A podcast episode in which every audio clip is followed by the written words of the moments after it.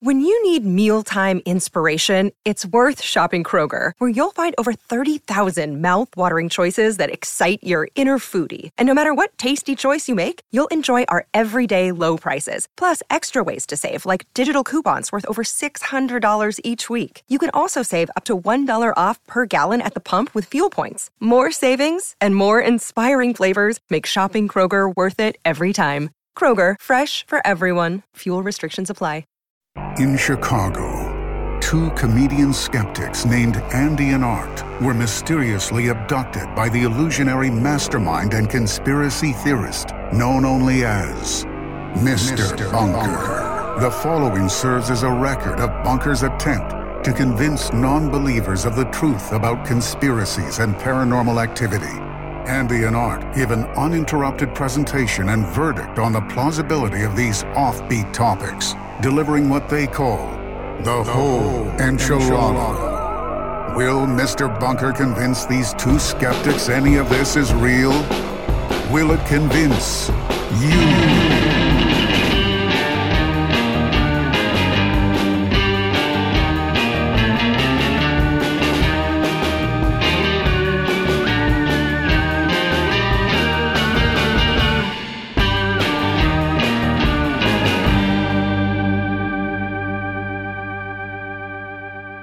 Welcome to Mr. Bunker's Conspiracy Time podcast. As always, I'm your co-host Art Stone, and with me, as always, is your co-host Andy Hart. Hi, Art. Oh, hey, oh, oh, good to see ya. Oh, Andy. Oh, it's good to see you too. Oh, it's great, good to be seen.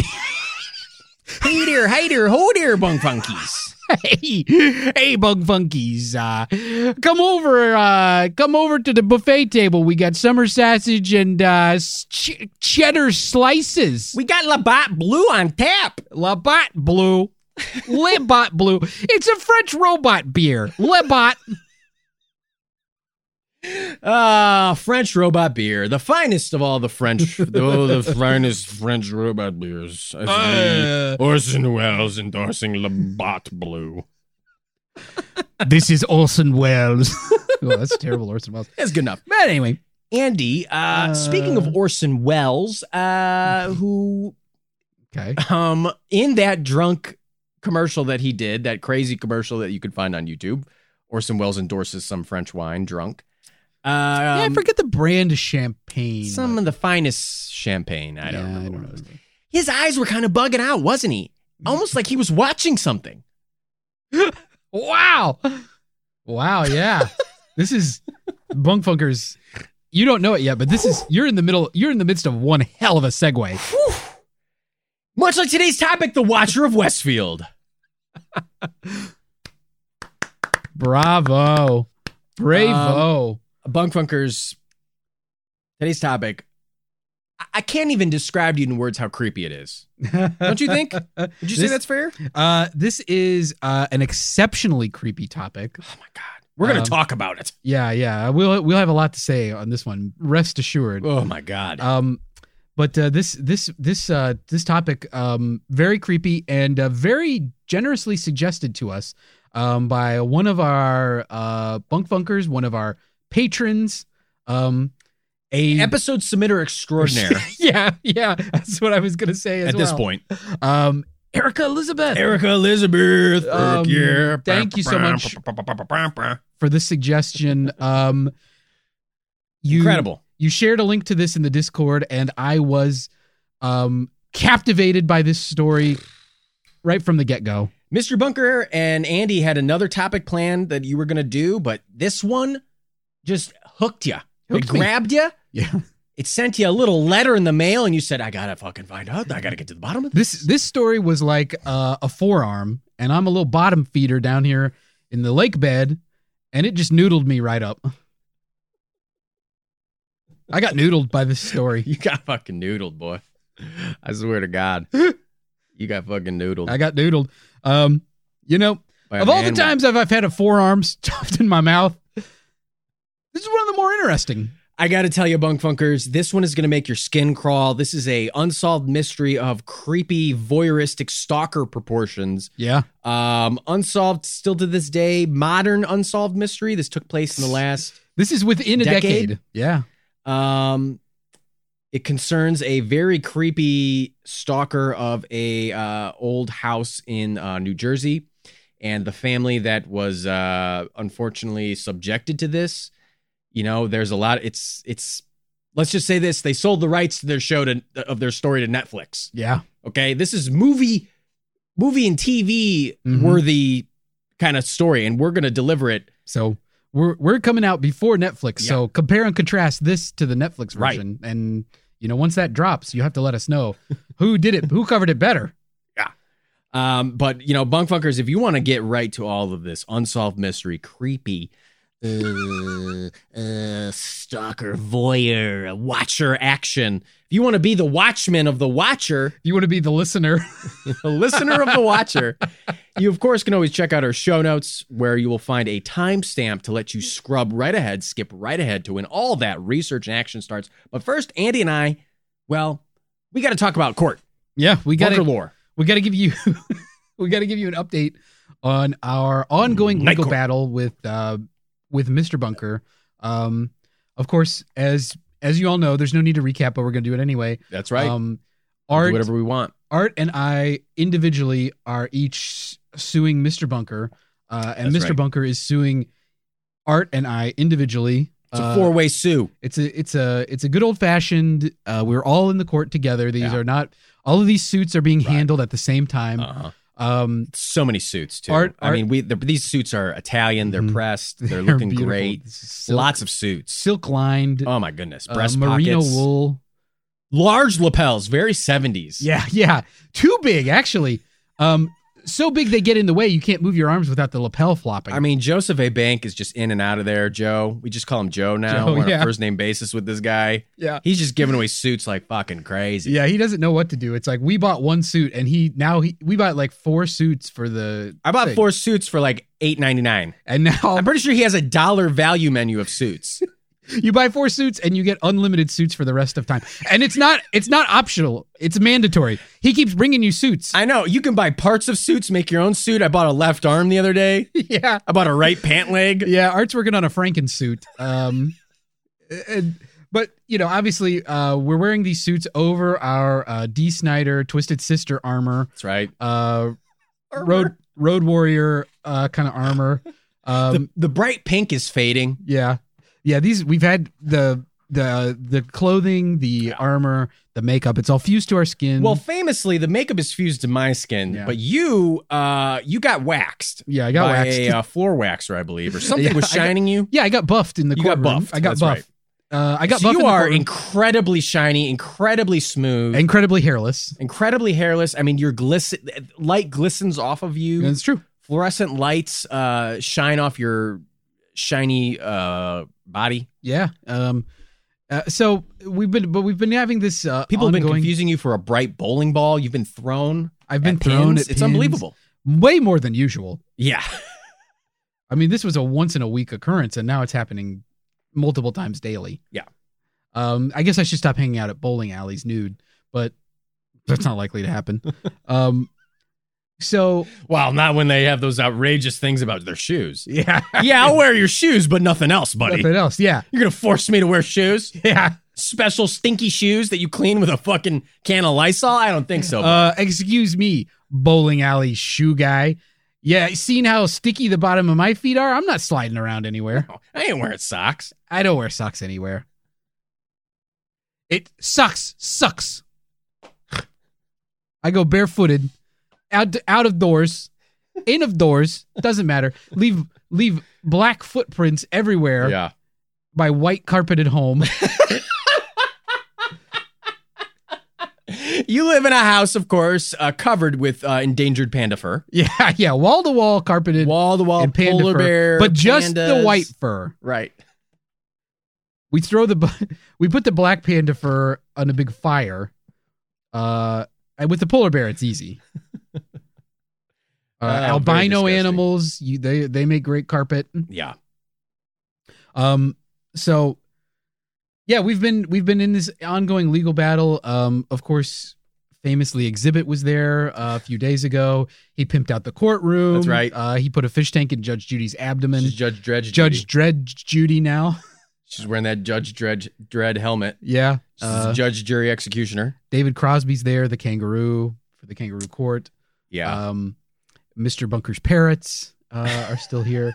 they're uh, still here. Um, but um, so so now that you're caught up on, caught up. on all the action, um, you know, last uh, yesterday we we had kind of a it was kind of a letdown because we we had, went into a recess and didn't get much done. Mm-hmm. Um, you know, unfortunately, uh, we we all played games at recess Right. uh, instead of having court. Yeah. Um, but we got back to it today.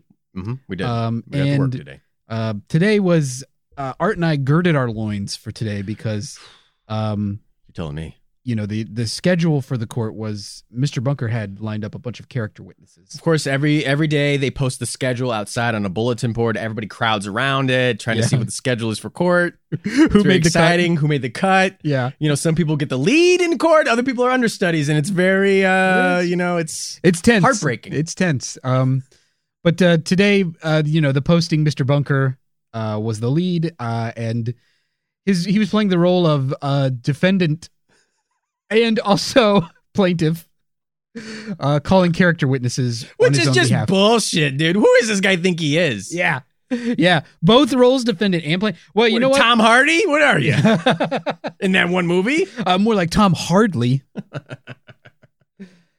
so uh, Mr. Bunker decided to call a bunch of character witnesses. And uh, yeah, I don't think he understands what a character witness is supposed to do because he called a bunch of like, So many character witnesses. yeah, he called a bunch of character witnesses, but it was people who do characters. So it's a bunch of like voice actors and people who do impressions. Character actors. character actors they all came and nobody said a word about mr bunker like frank welker came in he's doing like animal noises like curious george uh up there Yeah. uh talking like megatron i mean it's like it's like people thought this was some kind of audition I think I think what Mr. Bunker did was he sent out a giant casting call for a bunch of voice actors, impressionists, character actors, and what he got back was people coming thinking they were doing, you know, major voices. yeah and i want to know what he put in this ad if that's true because he got some big names to come to the courtroom That's true. Uh, you know, there was Frank Welker. Uh, Bill Hader came. Um, he's doing he's doing Lorne Michaels having dinner with serial killers, and Judge Judge Judy was eating it up. Oh my God, she was fucking peeing her pants. She, she, Peter Pan, she sprung a leak in her aquarium She tummy. has that big aquarium in her tummy. um, you know, just water just rushing out onto the floor. Whole courtroom was just fucking soaked. yeah, betta fish flopping around, Oh fighting God, each other all over disgusting. the We all had to put on rain boots. Yeah, rain boots. Rain They of course brought in Stephen Root, Stephen Root. I, I don't know if he goes by Stephen or Stephen. Famously from uh, you know, you might know him as the voice of Bill Dauterive from King of the Hill and or uh, Yeah. Milton in Office Space. He started uh, talking. My, my, my, my stapler. You have you you have my stapler. And everyone were like, "What the fuck is this guy talking about? The staplers? Yeah. There's no staplers. Nobody's used a staple in 40 years. Yeah. No. Everything's digital." Yeah. Um. We're thinking up there like, what does this have to do with us? Is he talking about us? Is Yeah. it because we won't staple our mouths shut? Yeah, it made it seem like maybe they were trying to do a metaphor, but I think they were just doing classic characters. Uh, I don't think that there was any. I don't think there was any like, uh, uh like I, you know, there- was had nothing to do with anything. Joe Pesci was there. Joe Pesci was there, of course. And he kept he got up on the stand. He's like, "What do you think? This is funny? Do I look like a clown? Do I look like a clown?" And we kept saying, "I mean, you're dressed like a fucking clown. dressed like a clown. Why? are He's got big like red hair. He's got a red nose. He's got makeup on his face. I do I want to say yes? He looks very agitated. I don't know what to say. Yeah, I don't know what the point of the whole thing was. Like, it didn't, and it didn't reveal anything about Mr. Bunker. It didn't Or make- us. Yeah, it didn't make you feel sympathetic for Mr. Bunker at all. Like I don't know what the hung jury was thinking about this. I think they were just awestruck. All these celebrities coming in. yeah, You got J.K. Simmons coming in. J.K. Simmons. Yeah, famous Ohio State alum J.K. Simmons. famously, you know, he did.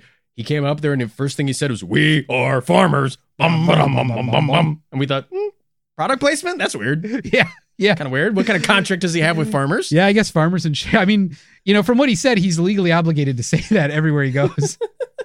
so it must be a pretty strict contract he got with farmers. Then of course he went, "Not my tempo, not my tempo." And we kept saying like, "What the fuck?"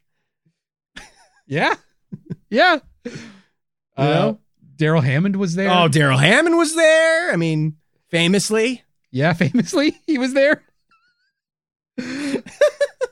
uh, Uh, you know, of course, you have uh, so many great character actors. You had Michael Shannon. Yeah. He just looked pissed. He did not want to be there. no, was he not definitely definitely did not want to be there. He Um, kind of like, hmm. You guys really brought me here.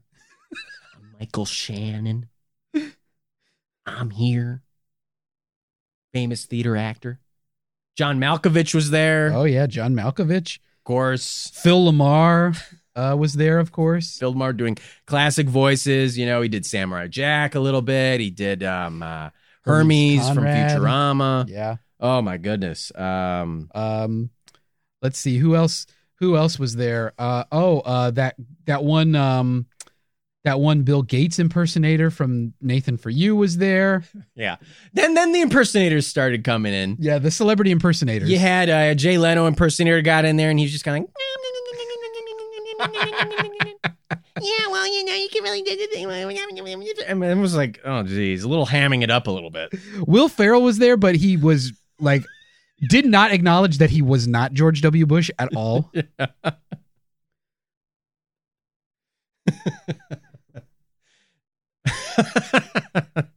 yeah. Nuclear. hey, hey, this court. Hey, maybe I should be the judge. I'm going to be the decider of this case. Uh, Jim Cummings was there. Oh yeah, Of course, famous voice of Winnie, Winnie the, the Pooh, Pooh and and, other uh, also he does uh, Optimus Prime, right? Um, Either way, he did Winnie the Pooh as Optimus Prime. yeah. Jim Cummings has done a lot. Peter Cullen is the uh, famous voice. Oh, that's of- right. of Optimus Prime, if I'm not mistaken. Yeah, Jim Jim Cummings uh, did uh, uh, did P- Winnie the Pooh as Optimus Prime. Which was, which was fun. Oh, it was lovely. It was a real uh, it was a real character showdown. I mean, there was uh, it was a wild time today. Not a lot got done, but that's you know that's what happens. Yeah. Yeah, it was uh I mean, this is I mean, honestly, uh kind of another uneventful day in that sense. Um you know, The USA Network showed up because they were like, hmm, well, characters welcome. yeah, so they We got a bunch of fucking reps from USA Network in there. They loved it. They were like, oh my god, all these characters. craft services was Craft Services great. was there. um you know, there was uh Which mm, they should really say craft food services because I tried to get them to fix my fucking HVAC and they wouldn't service it at all. yeah. yeah. I was going to bring in my old Toyota Camry. They wouldn't service that. I said, Yeah. well, you're not really craft services then, are you? Yeah. No, it's a misleading name. Very misleading. Yeah, it should be food provider. I'm trying to get myself serviced by one of them. Yeah. Yeah. This poor guy just working the working the croissant buffet with his little tongs. I said, hey, you want to come service me a little bit?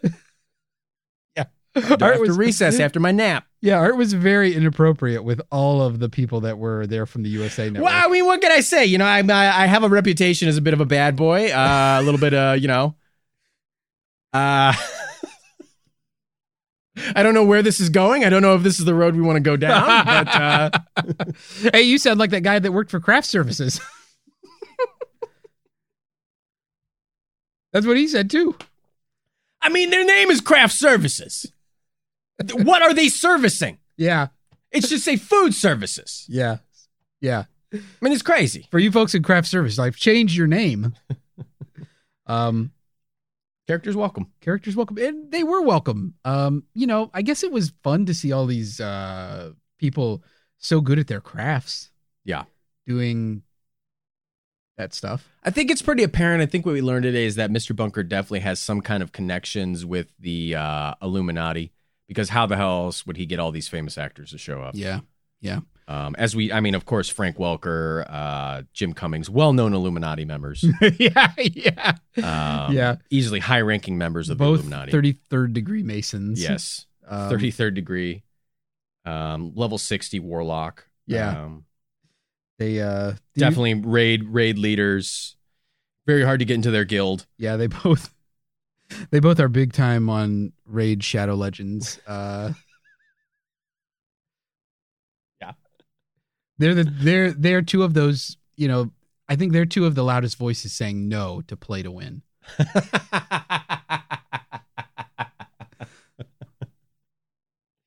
it was a uh, it was just a you know I I don't think we took it as a loss, but I don't think we took it as a win. To be honest with you, yeah. I mean, it was just sort of a we had fun, but um, yeah, we know, were just kind of sitting there enjoying the ride. yeah, yeah. I mean, Mike Myers showed up, and the kangaroo went wild. Oh my god, that kangaroo Australian loves Mike. Mike Myers. Yeah, Oh my god, he was doing Shrek, donkey, and then the kangaroo would clap. yeah, I think the kangaroo knows it's not a donkey. yeah. The kangaroo went nuts. Um, and you love to see the kangaroo smile. You know, I think I think we've really, you know, we've had some ups and downs with the court, the kangaroo in the court, the court kangaroo court, and um, you know, I don't know. Yeah. I think after this, we might, you know, stay in touch. Yeah, I'm definitely gonna give the kangaroo my email address. okay. Yeah, yeah. I was trying to get serviced by the kangaroo. Also, Listen, I've always had a dream of riding around in a kangaroo's pouch like a little Joey, yeah. and uh, just riding across the That was a weird episode of Friends.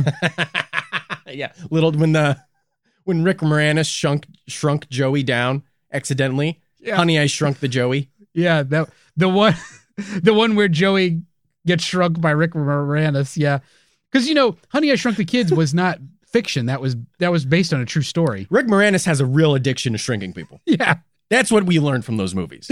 that's why he had to like you know, he, why he slowed down his uh, Right. film work is because he was a wanted criminal after that movie, and he basically confessed. To That was a documentary. I mean, he shrunk his fucking kids. shrunk shrinking people is a crime too. By the way, in New York, Big time crime. big time. Probably the number one crime. yeah, you'd think it'd be a small crime, but it's a big crime. They always talk about the murder rates and the, the thieves and the thefts, but it's like, no, no, no, no, no.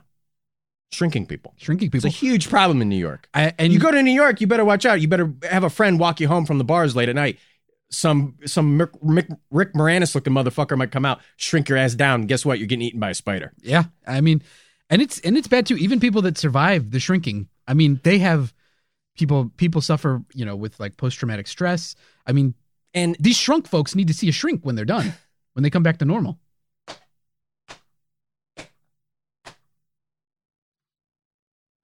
God damn it. and And you know you know, what? you just know what that that reminds me doesn't of? get shrunk. And you know what that reminds me of? And I am so pissed off about this is Matt Damon had the fucking audacity to make that shitty movie where he shrunk the whole world down that nobody saw. Came out like two years ago. Oh, oh, I vaguely remember something Yeah. like that. Yeah, that's obviously And it's just, I think, so fucking disgusting. it's it's insensitive. so insensitive making fun of all these shrunk people. Yeah. You know, um, there's this big there's this big like TikTok trend now, Oh, yeah. uh, where You're big on TikTok. I'm, I'm big on TikTok. Uh, find me on there at Beefy Burrito. You're big on most places. yeah. I've never been shrunk But I'm. in any way. well, in certain ways, we're both shrunk. Yeah. but there's this big TikTok trend now where people find, um, you know, people people are like, you know, like to shrink the shrinking de- technology has kind of made its way to like viral videos. Uh-huh. You know, it's like you see this every now and again where people are doing illegal things uh, to make viral content. Sure. Sure. Uh, and this is this is no different. And now, you know, the big trend is that people are, um, you know, people are shrinking like hip hop artists, and now it's oh, it's this big trend shrink rap. It's like, give me a break. It's still a crime, people, to shrink people down.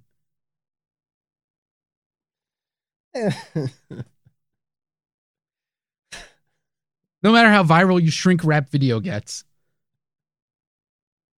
it's still illegal. God damn it. I'm okay, so fucking pissed off about shrinking and shrink wrap. I can't believe it. You Zoomers are supposed to be better than us. You're supposed to change the fucking world. You're okay? no different than us doing illegal things to make viral videos. fucking shrink wrap. Leave these fucking rappers alone. Quit shrinking them. Yeah, don't shrink Putting them. them in your little pockets. Just because it's fun, because then their voice gets gets all high. yeah. They which sound is- like the chipmunks. Yeah, it's funny, but come on, they don't deserve to be shrunk. You know how hard that is on your internal organs and your bones. Well, you know, after we do this, we're gonna have to go on a campaign to stop Rick Moranis. I mean, he's just we we, we want, you know, I think Rick Moranis needs to get his day in court as well. Yeah, we'll we'll be filing suits against Rick Moranis. After we win all of our lawsuits and reap all the benefits of suing Mr. Bunker, I think we will take Rick Moranis to court. Yeah. And finally get justice for all the people that he shrunk. You know, if I looked like Rick Moranis, If yeah, if oh oh, well then maybe I missed an opportunity. If I looked like Rick Moranis, I you look like Rick Moranis.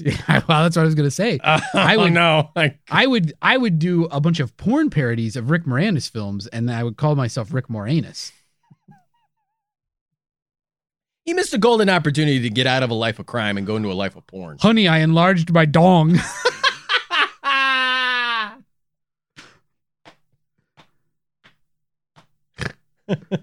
Nut- Nutbusters. Nutbusters. Yeah. Oh, you got me. You beat me. I'm trying to think of the Rick Moranis movies. Big giant dong.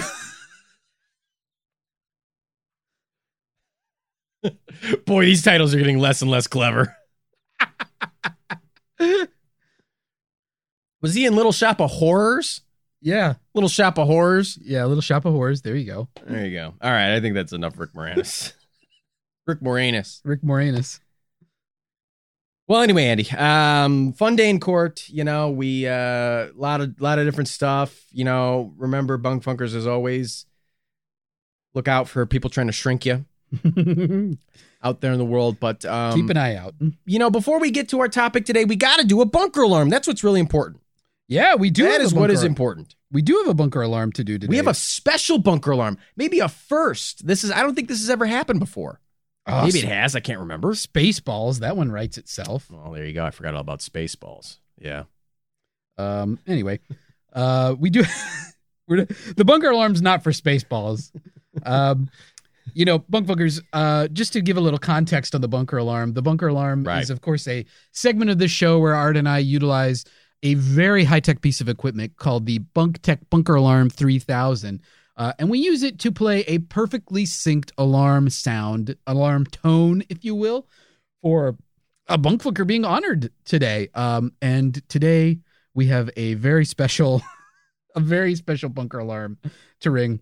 Uh, we today we are going to ring the bunker alarm for uh, Ryan Henderson's friend Tom Richardson. That's right. Um, and Tom Richardson apparently is a little ginger with no soul. That's how Ryan described him. Right. A little ginger with no soul. And Which I mean, um, possibly he was another victim of Rick Moranis. yeah, we don't know how little. Uh, Which in that case, I feel awful. when Ryan says little, I mean, if uh, you know, Tom, if you are, if you were shrunk by Rick Moranis or, uh, you know, enlarged, wink, wink, by Rick Moranis, uh, we're we're sorry. Two brothers, Rick Moranis and Rick Moranis. Yeah. They're like uh, diametrically opposed. One is good, one is evil. Yeah, um, Constantly at odds with each other. One is enlarging, one is shrinking. yeah, it's. I mean, but that's what brings balance to the universe, right? Yes. Um. So, uh, we don't know for sure, uh, what, how little Tom is, but uh, Tom, this bunker alarm is for you. Uh, Ryan, I guess this bunker alarm is for Tom via you. That's right.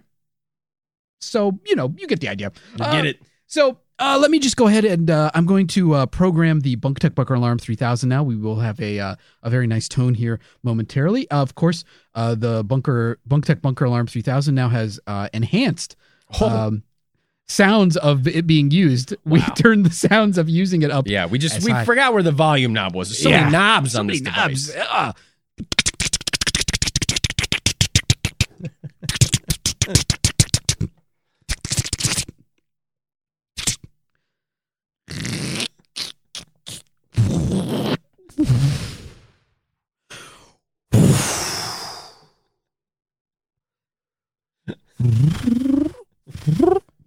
Ooh, this is a good one. Mm. Oh, I hope it's not a bad one. Uh, there's not a bad one in the bunch. That's right. Um, They're all good. all right. So, you know, with a sophisticated piece of equipment like this, it's very high tech. There's no reason for Art or I to do a countdown, but you know what? We're we love to do a countdown because it gets us so jazzed. Oh Oh, we're God, about to we get jazz into the air. Oh, we get so, so, fucking jazzed. I could jazz everywhere. So here we go. Uh, for Ryan Henderson's friend, Tom Richardson, That's right. the little ginger with no soul. This bunker alarm is for you. In three, two, one.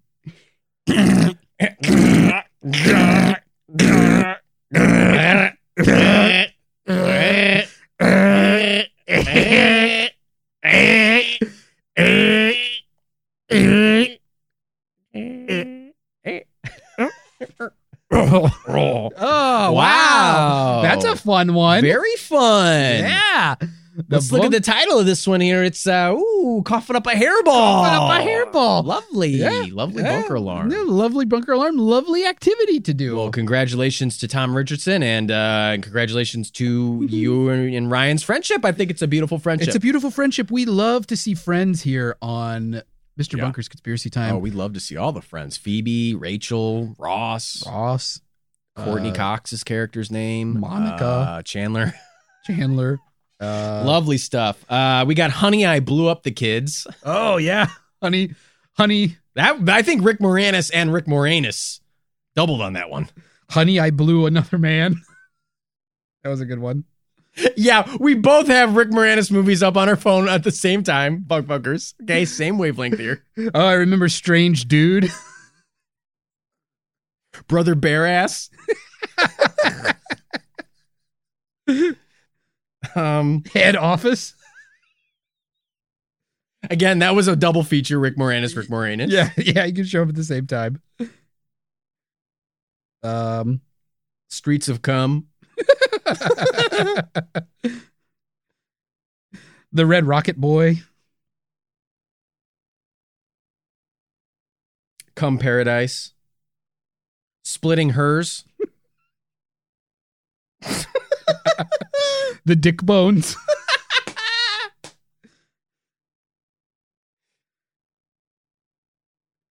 Uh Rick Moranis is not in a lot of movies. No, Really had a very short, short but fun career. Rick Moranis, maybe a little bit more famous. Um, yeah, Rick Moranis' career a little bit longer. well, I think after the Netflix movie premieres of this topic, Andy, if it ever does, I think uh, today's topic is going to be a little bit more famous.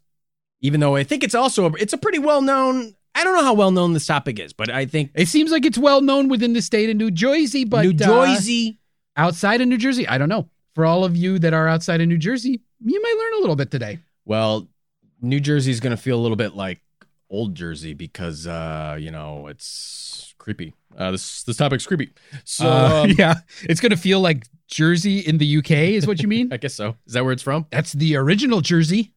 Well, I prefer the new one, um, and they're delicious Taylor ham and pork rolls. Um, Mm, I prefer the the New Jersey too. I love the uh I love the uh alt unis. New Jerseys. For your sports team. my God, Love your alternate uniforms. Good Lord! All right. Well, uh, before I strangle Andy to death here, uh, Bunk Funkers, uh, It's coming. I'm gonna get Rick Moranis on your ass and shrink you down and just fucking lock you in a Oh jeez, as long as you don't get Rick Moranis on my ass. no, you'd like that too much. I'm not sure my ass could take it. Um, let's get to it. This is the Watcher of Westfield here, Mr. Bunker's Conspiracy Time podcast. I see you.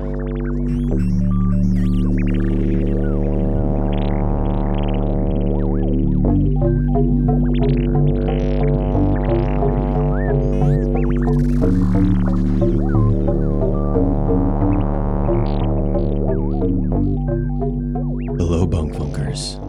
Welcome to your new episode.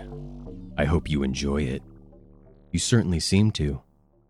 I've seen you listening to it as you sniff the foaming hand soaps at Bath and Body Works. I also enjoy cucumber melon. But I've seen you elsewhere, Bunk Funkers. I've seen you browsing Burberry and trying on shoes at Aldo. I've seen you as you contemplate purchasing Looney Tunes and Tom and Jerry underwear from Champ Sports. I guess watching the shops, as we say, is somewhat of an obsession for me and my family. You see, my grandfather started watching the shops in the 1950s. And when my grandfather was eaten alive by a pack of wolves, my father took over the role. And now that my father is an astronaut, my time has come to watch the shops. Bunk Funkers, have you bought me the young blood I desire? The copy of Carl Wilson's 1983 solo album, Young Blood, of which I am so eager to get my hands on? Rest assured, Bunk Funkers, I will continue watching you until you bring me the young blood.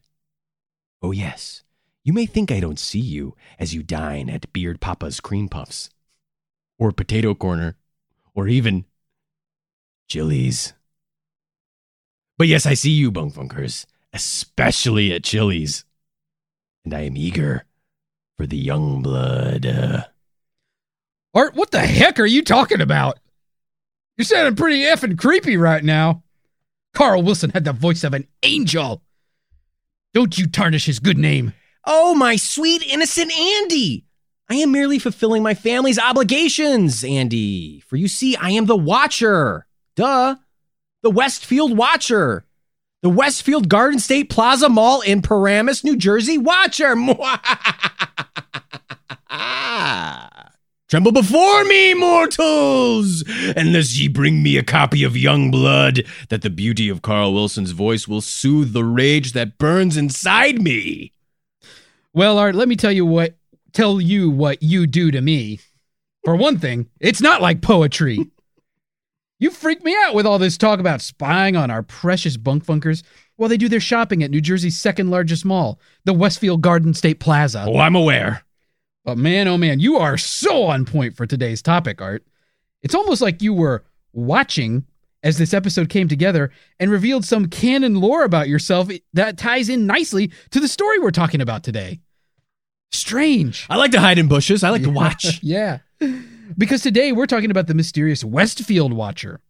Unlike Art, this Westfield Watcher wasn't some little voyeur peeping folks at the food court. Rather, this Westfield Watcher was allegedly the sender of a series of anonymous letters to, primarily, the new at the time owners of a house in Westfield, New Jersey. If you're not familiar with Westfield, New Jersey, it's a little southwest of Newark and close to 20 miles southwest of New York City. It's considered generally a pretty safe place to live, you know, good place to raise a family and all that. Uh, the people in Westfield are well to do, with a median household income exceeding $150,000 uh, at most recent measure. For reference, median household income in the USA at large was $68,703 in 2019. But maybe underneath this idyllic suburban veneer, there's something lurking. I mean, hey, Westfield was the hometown of cartoonist Charles Addams, the creator of The Addams Family. They're creepy and they're kooky, mysterious and spooky. They're all together ooky. The Addams Family. Their house is a museum. When people come to see 'em, they really are a scream. The Adams Family. Neat. Um. Sweet. Sweet. Petite. But petite. So get the witch's shawl on, a broomstick you can crawl on. We're gonna pay a call on the Addams family. Da da da da. Wow, we understand musical tempo better than any other podcast host. Yeah, yeah, yeah. No, uh, you know, uh, uh, uh, mostly audio medium. We totally get it. The, Yeah. the acoustics is very good. Yeah. Well, was it just the old Victorian homes in Westfield, New Jersey that inspired Addams to create his macabre family? Or was there something more sinister in Westfield that caught Addams' attention? Let's find out. It was in the quiet town of Westfield where, in 2014, Derek and Maria uh, Broaddus, Broaddus, oh, fuck, Broaddus, Broaddus. you went with the very phonetic pronunciation there. I can't do it, bunk funkers. I'm not trying. This is how I am. Broaddus. I can't help it. I uh. swear to Christ, I don't fucking do that on purpose. Broaddus closed on a new home. They closed on a new home in 2014. And no, bunk funkers, it wasn't a haunted mansion or an abandoned asylum.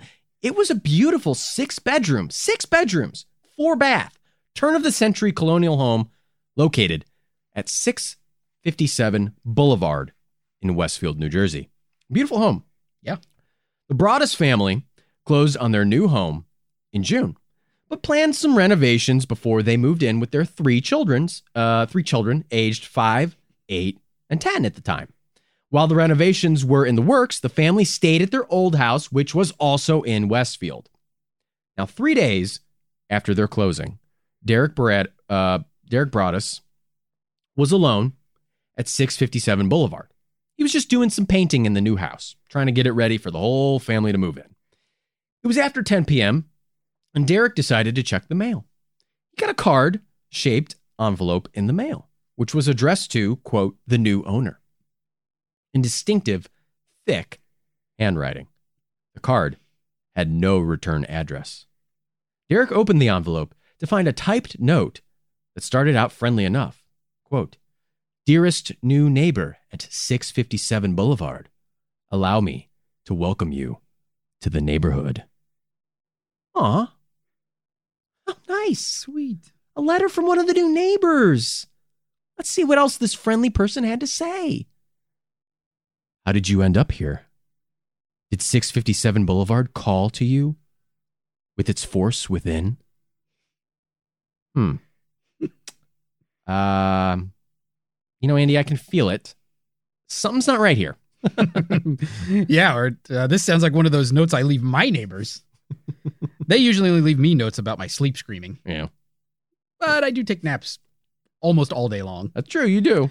uh, and I almost constantly scream. Uh, anyway, this letter took a turn almost immediately, uh, and it only gets weirder from there.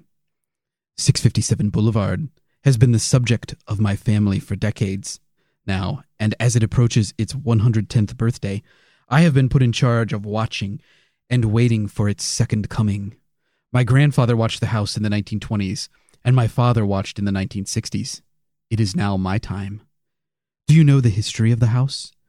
Do you know what lies within the walls of 657 Boulevard? Why are you here? I will find out. I see already that you have flooded 657 Boulevard with contractors so that you can destroy the house as it was as it was supposed to be. Tisk tisk tisk. Bad move. You don't want to make 657 Boulevard unhappy. You have children. I have seen them. So far, I think there are three that I have counted. Do you need to fill the house with the young blood I requested? Better for me. Was your old house too small for the growing family? Or was it greed to bring me your children? Once I know their names, I will call to them and draw them to me. Who am I? There are hundreds and hundreds of cars that drive by 657 Boulevard each day. Maybe I am in one. Look at all the windows you can see from 657 Boulevard. Maybe I am in one. Look out any of the many windows in 657 Boulevard at all the people who stroll by each day. Maybe I am one. Welcome, my friends. Welcome. Let the party begin. And this letter was signed in cursive font, The Watcher. Oh, cursive font, the most menacing of all fonts. Oh, you know somebody means business when they break out the cursive type font. I wonder if it was Playfair Display. Ooh, ooh, sends chills down my spine. Well, it certainly freaked out Derek uh, Broaddus because, uh, and I mean for good reason, uh, because he called the Westfield police. One of Westfield's finest came out to 657 Boulevard. The officer read the note from the watcher and asked Derek, uh, yo, what the fuck is this? what the fuck's going on here? The fuck is the deal? Now, this is an officer who asked the right questions. This officer also asked Derek if he had any enemies. The officer noted a piece of construction equipment on the back porch. He told Derek the equipment should be moved so the watcher didn't show up and chuck it through a window. Now, after trying to help the Westfield police figure out what the fuck the letter was, Derek went back to the Broaddus' old house. He and Maria sent an email to the previous owners of 657 Boulevard, retirees John and Andrea Woods. Derek and Maria asked the Woodses if they knew who the watcher could be. They also asked about one line in the letter quote, I asked the Woods to bring me young blood, and it looks like they listened. End quote. Well, John and Andrea, what do you have to say for yourselves? The next morning, via email, Andrea Woods told Derek and Maria that they also got a note from the Watcher just a few days before they moved out.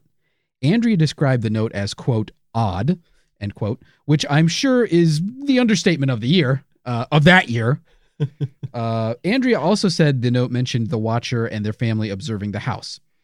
Though the Woods had lived in 657 Boulevard for 23 years, this was the first time they'd ever received a letter like the one from the Watcher. John and Andrea tossed the note in the garbage and didn't think too much about it. Nevertheless, the Woodses agreed to meet with Maria at the Westfield police station. They met with Detective Leonard Lugo and we were told not to tell anybody about the Watcher's letters. And that included the neighbors at 657 Boulevard, or as we could call them now, suspects. Now, a few days later, the Broaddus family fulfilled one of my personal goals in life. They attended a social event. Yeah, someday you'll get there. I'm working my way up. Yeah. Um, the family went to a cookout at one of the houses across the street from 657 Boulevard. It was like a block party, you know, to welcome the Broadduses, um, to welcome their clan to the neighborhood. You know what I'm saying? So, yeah. while chatting with their new neighbors and eating hot dog after hot dog after hot dog after hot dog after hot dog Yeah. until they just, I mean, they had to make the hosts bring out a new package. They had to run to the store.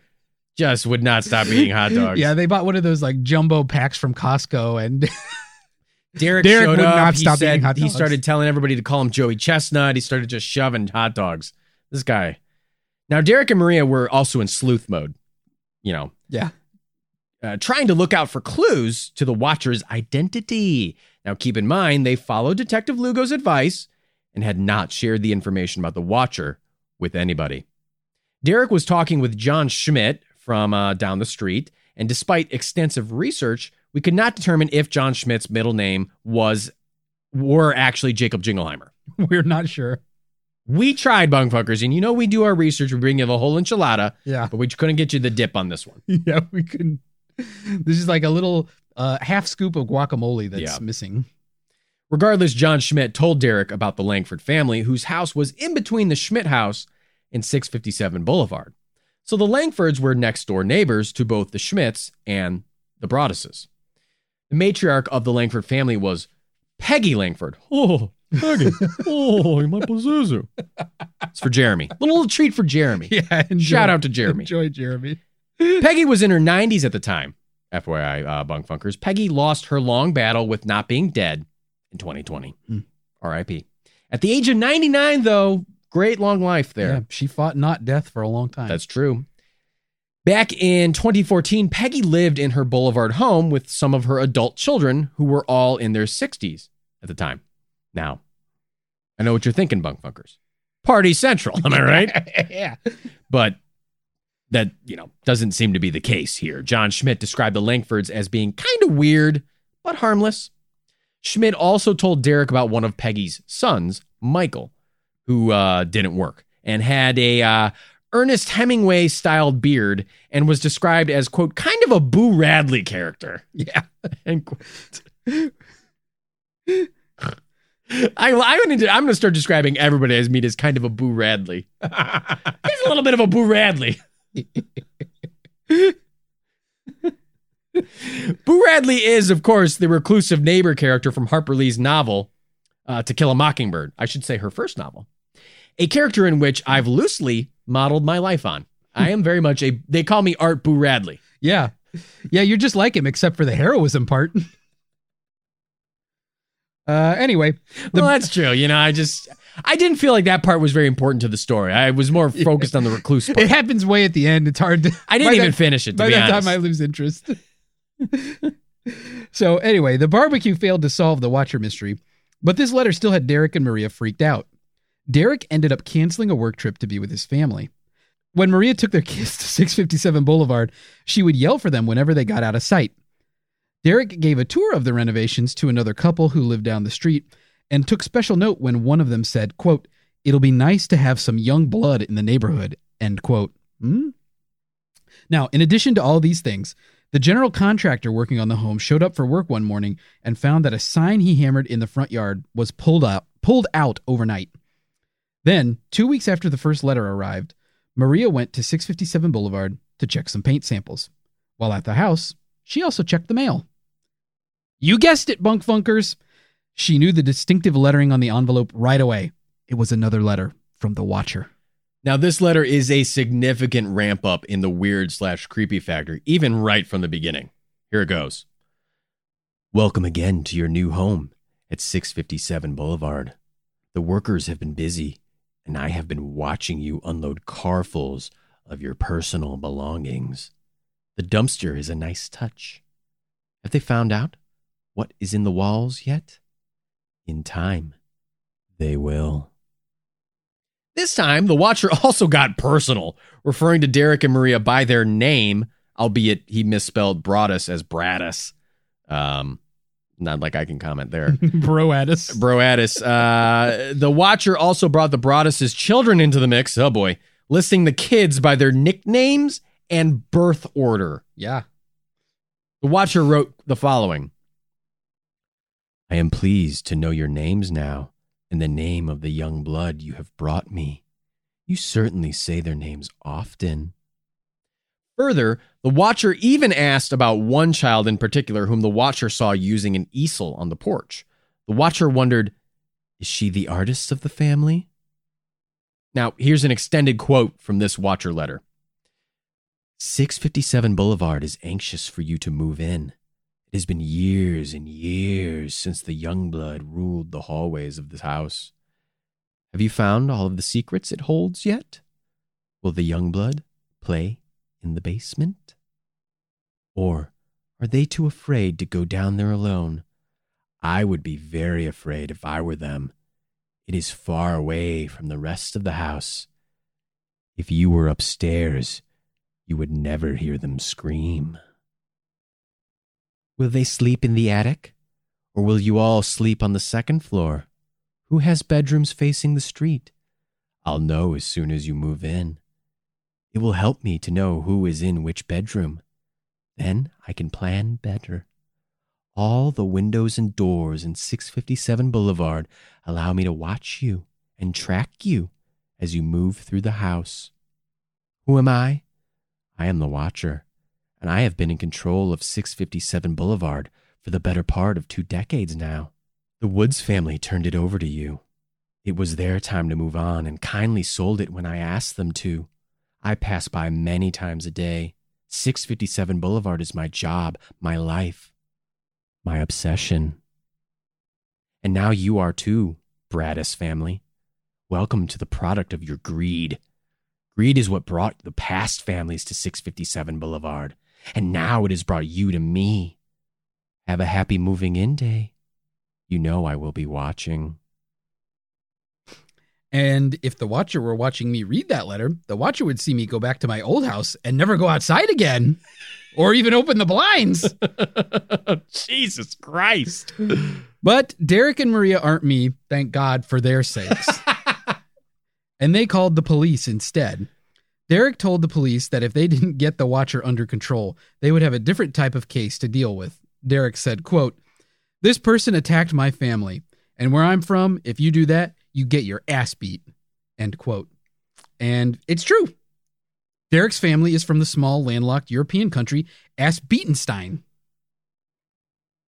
So where he's from, you mess with your somebody's family, you get your ass beat. Asbeatenstein. I think it's somewhere near uh, San Marino and uh, Liechtenstein. It's somewhere between that. Yeah, somewhere. Might be near near Slovenia. I'm not sure. Romania. Yeah, it's somewhere it's somewhere between uh like Palermo and London. Somewhere. I don't know. somewhere in there. Um, so, despite this dire warning, there wasn't that much evidence for police to sort through.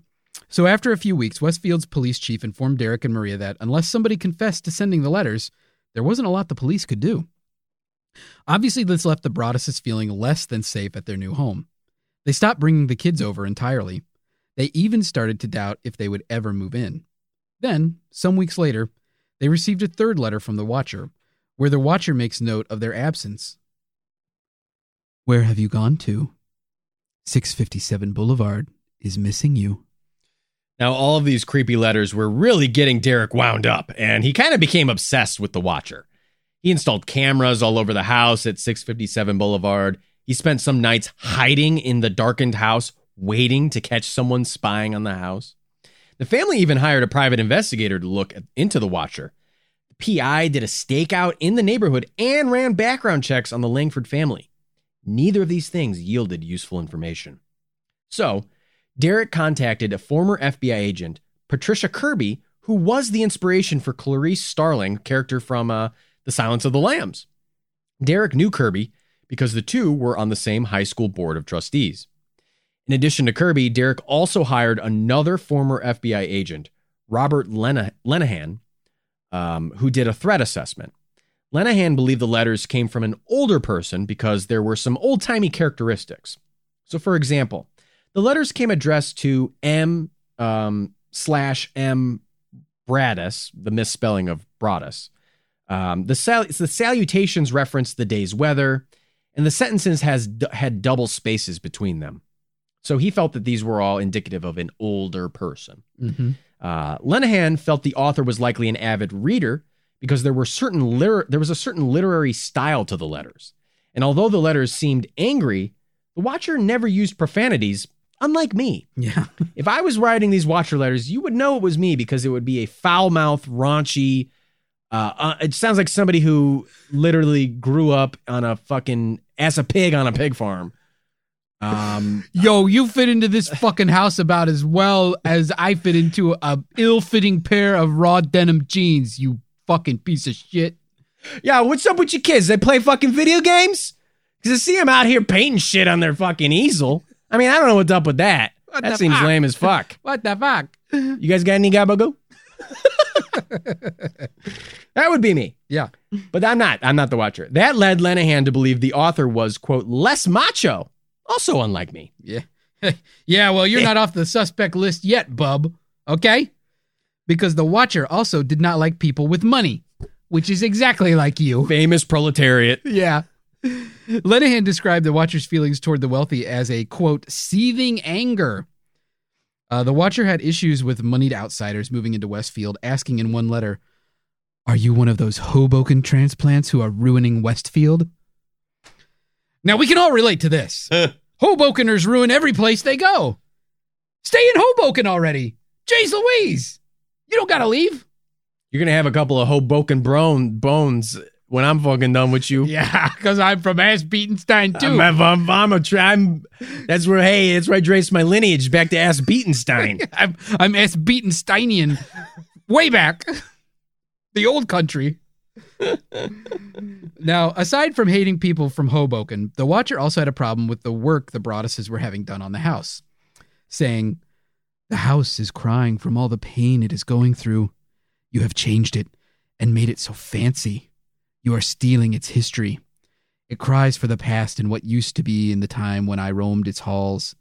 The 1960s were a good time for 657 Boulevard when I ran from room to room, imagining the life with the rich occupants there. The house was full of life and young blood. Then it got old, and so did my father. But he kept watching until the day he died. And now I watch and wait for the day when the young blood will be mine again. Despite all this rage, Lenahan felt like the Watcher would still just be in a cage uh, and not act on their threats. That said, Lenahan did notice the letters had some errors and typos that could indicate the writer was a little erratic. Like sometimes their chickens are chasing their rabbits. now, ultimately, Lenahan told the Broadduses they should check into former housekeepers at the home or their families. Maybe the Watcher was someone who was jealous that the Broadduses brought, uh, bought a house that the Watcher couldn't afford. Lenahan also wondered if the Watcher was inspired by the 2000, uh, the year 2000 Keanu Reeves film, The Watcher, which I have definitely not seen and don't even remember hearing about it at the time. Uh, Art, you seen this movie? Nah. Anyway. Okay, no, I'm in the same boat.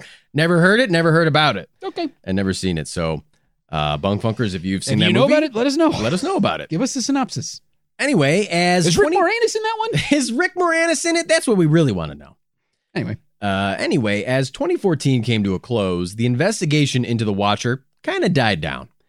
There was very little physical evidence and no way to really target a suspect because the letters could have honestly come from basically anywhere in northern New Jersey. In December of 2014, the Westfield police informed Derek and Maria that they couldn't investigate further. All this despite the fact that the Watcher's letters were getting even weirder. I mean, still more letters to come. yeah. Listen to this, bunk funkers. 657 Boulevard is turning on me. It is coming after me. I don't understand why. What spell did you cast on it? It used to be my friend and now it is my enemy. I am in charge of 657 Boulevard. It is not in charge of me. I will fend off its bad things and wait for it to become good again. It will not punish me. I will rise again. I will be patient and wait for this to pass, and for you to bring the young blood back to me. 657 Boulevard needs young blood. It needs you. Come back. Let the young blood play again, like I once did. Let the young blood sleep in 657 Boulevard. Stop changing it and let it alone. Now, it's also worth mentioning that by this point, Derek and Maria had sold their old house in Westfield. And rather than becoming uh, itinerant circus folk, right? What the fuck word is this? You did this on purpose. Yeah, I did. Itinerant. Itinerant circus folk. Does that mean like vagabond? Yeah, like they move from place to place. Oh. Instead of rather than becoming itinerant, uh, here's a vocab word of the day, bunk funkers. Rather than becoming itinerant circus folk, they instead moved in with Maria's mom and dad, who also lived in Westfield. Uh, Little peek behind the curtain Maria had, in fact, grown up in Westfield. They had strong family roots down in the city. So, all this time, the Broadduses were paying a mortgage and hefty property taxes on the home at 657 Boulevard, even though the house sat unoccupied. Well, they finally decided to sell the home and listed it in February of 2015. Finding a buyer was tough, though, because there was lots of gossip about the Watcher letters, and Derek and Maria, well, they didn't really feel comfortable letting someone buy the house without disclosing the letters, even against the advice of their own realtor. But clearly, disclosure of a creepy stalker watching the house was important to Derek and Maria, and they felt John and Andrea Woods should have disclosed the letter they received. So on June 2nd, 2015, Derek and Maria filed a lawsuit against the Woodses, saying that John and Andrea should have disclosed the letter they received. There you go. The suit argued that the Woodses disclosed that water sometimes got into the basement, and the letter from the Watcher was really no different, which I guess is true, probably on multiple levels, if you think about it enough. But don't worry, bunk funkers. I don't think about anything too much, so I won't get into it. uh, ultimately, though, the lawsuit was dismissed in 2017 with the judge ruling that the case might set an unreasonable precedent for what sellers must disclose to potential buyers. Back in 2015, though, the lawsuit story got picked up by a local reporter. Uh, the creepy tale of the Watcher went viral, and eventually, the story ended up on my favorite news show, Today.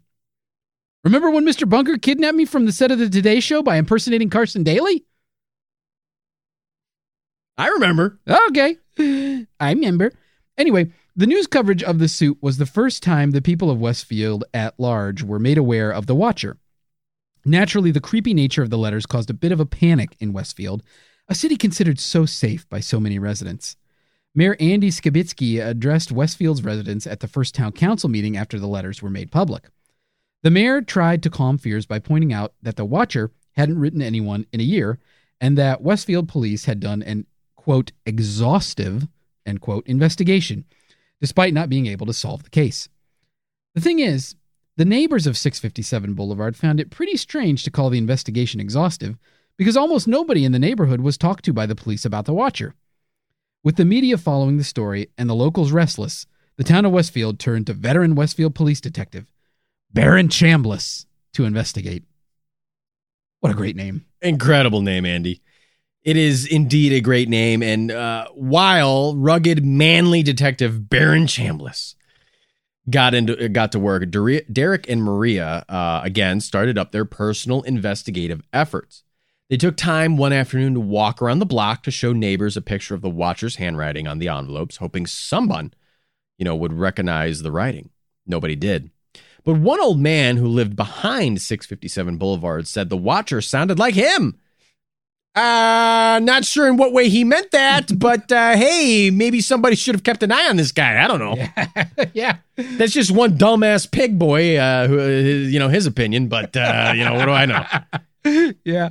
Like, uh, why would he say something like that after hearing about what the Watcher did, huh? Why would Yeah. he say that? Yeah, that's like uh like hearing about a murder and being like, "Well, I didn't commit that crime, but man, if I would have, I would have done the same thing." Boy, you know, I, I really like this guy's work. Uh, it seems like something I could uh, definitely get behind and do myself. Yeah, I I mean, motive, method, everything definitely sounds like me. but I didn't do it. If I did do it, I, you know, if I did do it. Yeah, if I did do it.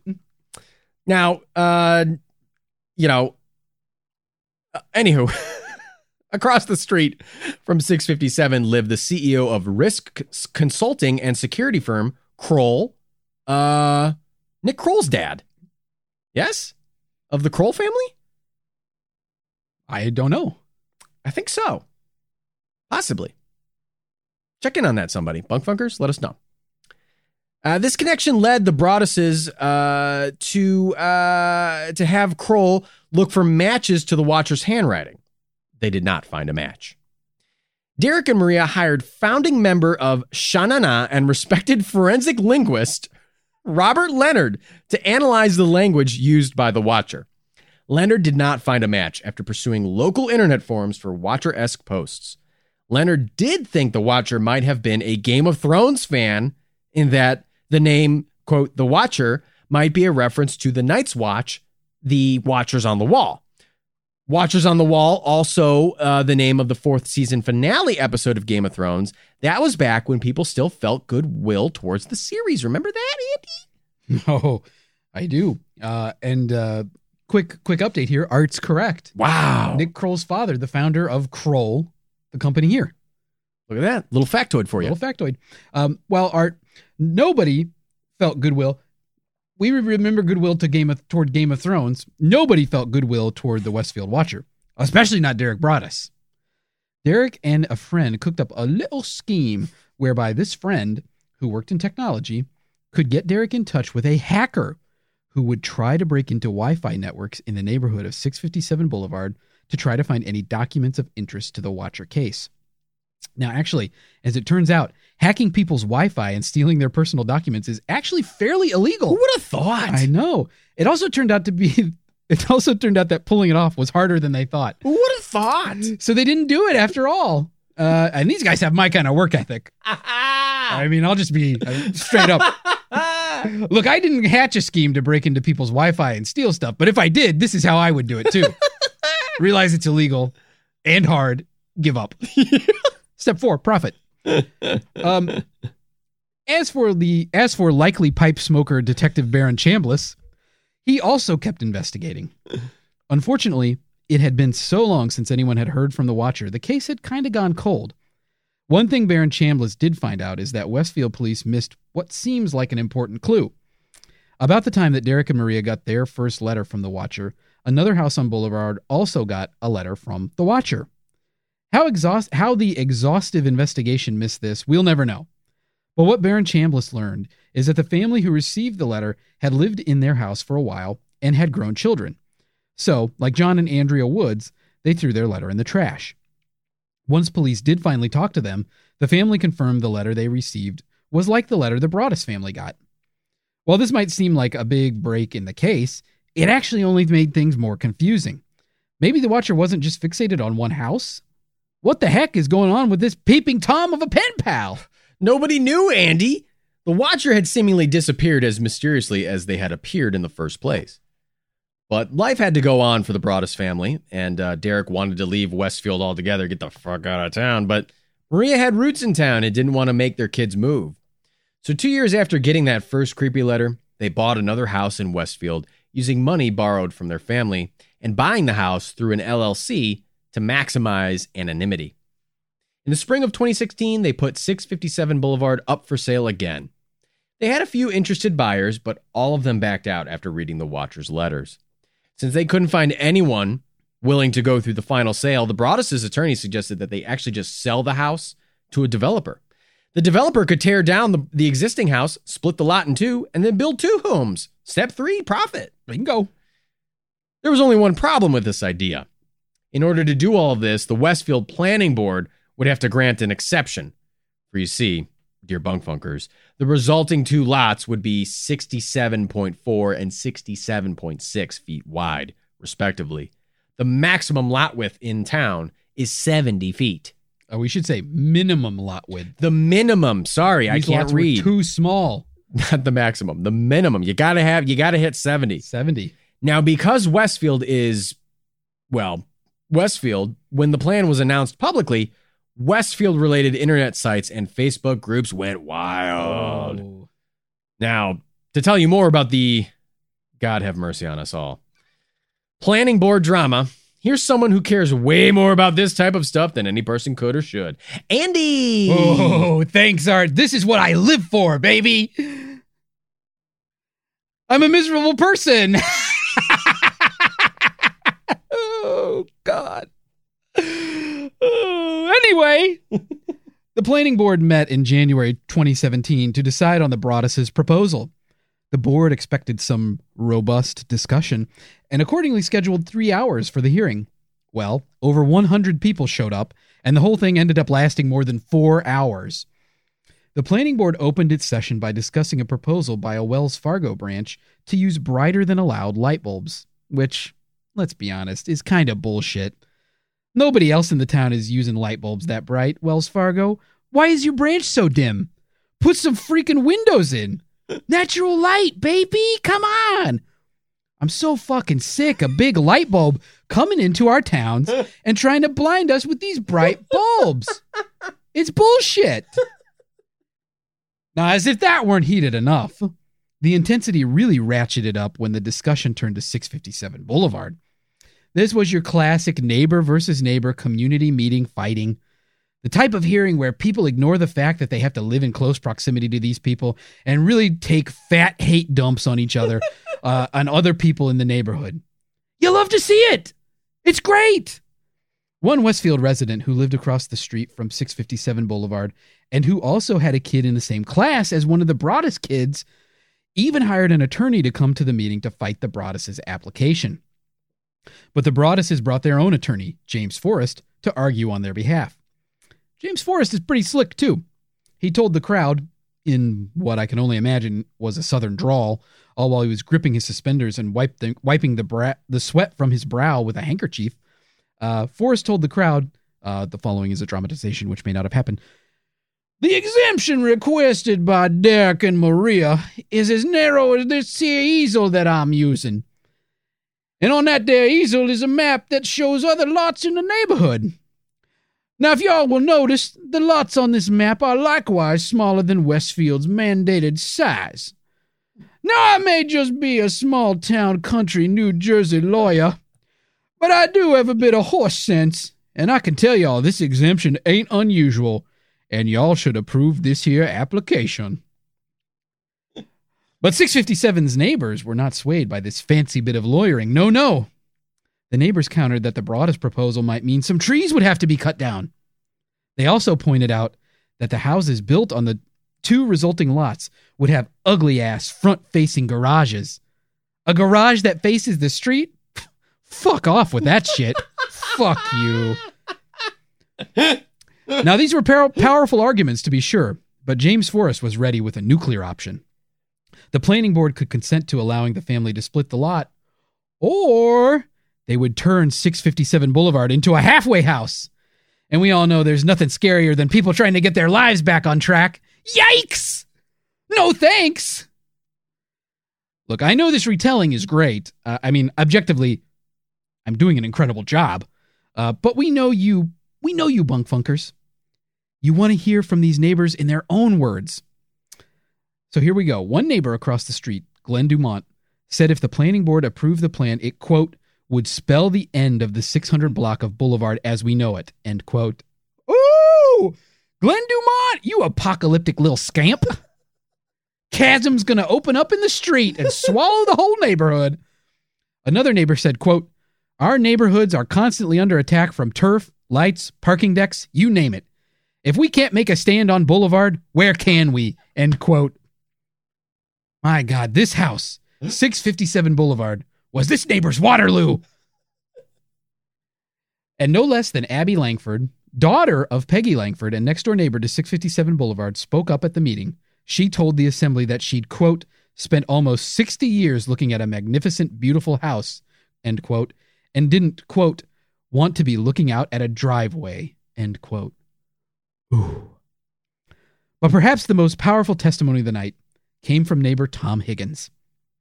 He said, quote, putting up two houses there is going to stick out like an old client of mine in Texas told me. It's going to stick out like a dog's balls, end quote. Hoo-wee! Tom Higgins isn't dog dicking around here. Now, after all these compelling arguments, the planning board finally, at 11:30 p.m. Oh, unanimously rejected the Broaddus's application. The family appealed the decision, which was later denied. Wow. My heart is really racing after that thrilling retelling. Oh yeah, mine too. uh, Andy, you also seem to be sweating a lot. Are are you okay? Oh, I'm fine. I'm just a little worked up. I've got all the telltale signs of excitement. Increased pulse, profuse sweating, difficulty breathing, a tingling sensation on the right side of my body. I just get so excited it feels like a sumo wrestler sitting on my chest, you know? uh, hmm. Eh, you'll probably be fine. Eh, whatever. Anyway, uh, the planning board uh, decision was a blow to the Broaddus family. I mean, they were still stuck with this damn house, but they did eventually catch a break. They found a family to rent out 657 Boulevard. The family did not have young children and also had a couple of large dogs. They weren't scared of nothing, except the Watchers a little bit. Uh, they had a clause in their lease allowing them to break the lease if they got a letter from the Watcher, which they received two weeks later. right on cue. Christ almighty. This letter came pretty much out of the blue. The Watcher hadn't been heard from in quite a while, and uh, this letter arrives right after the renters move in. Mm, pretty sus. I think the Watcher might be among us. Interestingly, maybe?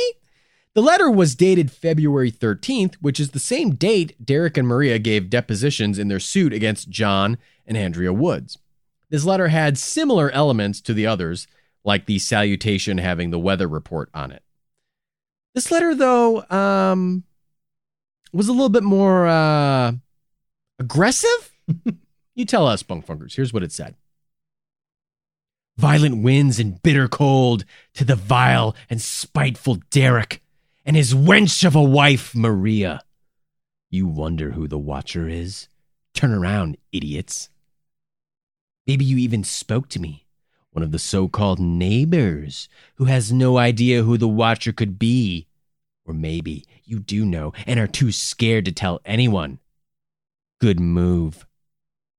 Jeez, a little sassy in that one. Sassy. Goodness. Sassy Mo Lassie. The Watcher also indicated that they had been keeping tabs on the media coverage about 657 Boulevard. Here's what they said I walked by the news trucks when they took over my neighborhood and mocked me. I watched as you watched from the dark house in an attempt to find me. Telescopes and binoculars are wonderful inventions. They are. Yeah. I mean, I can't argue with that point. That's a good point. Thank you, Hans Lippershey and Ignacio Porro. Porro. Yes. Thanks to you both. Great job on being the first to patent those uh, Those wonderful inventions. those inventions. Uh, and now back to the Watcher.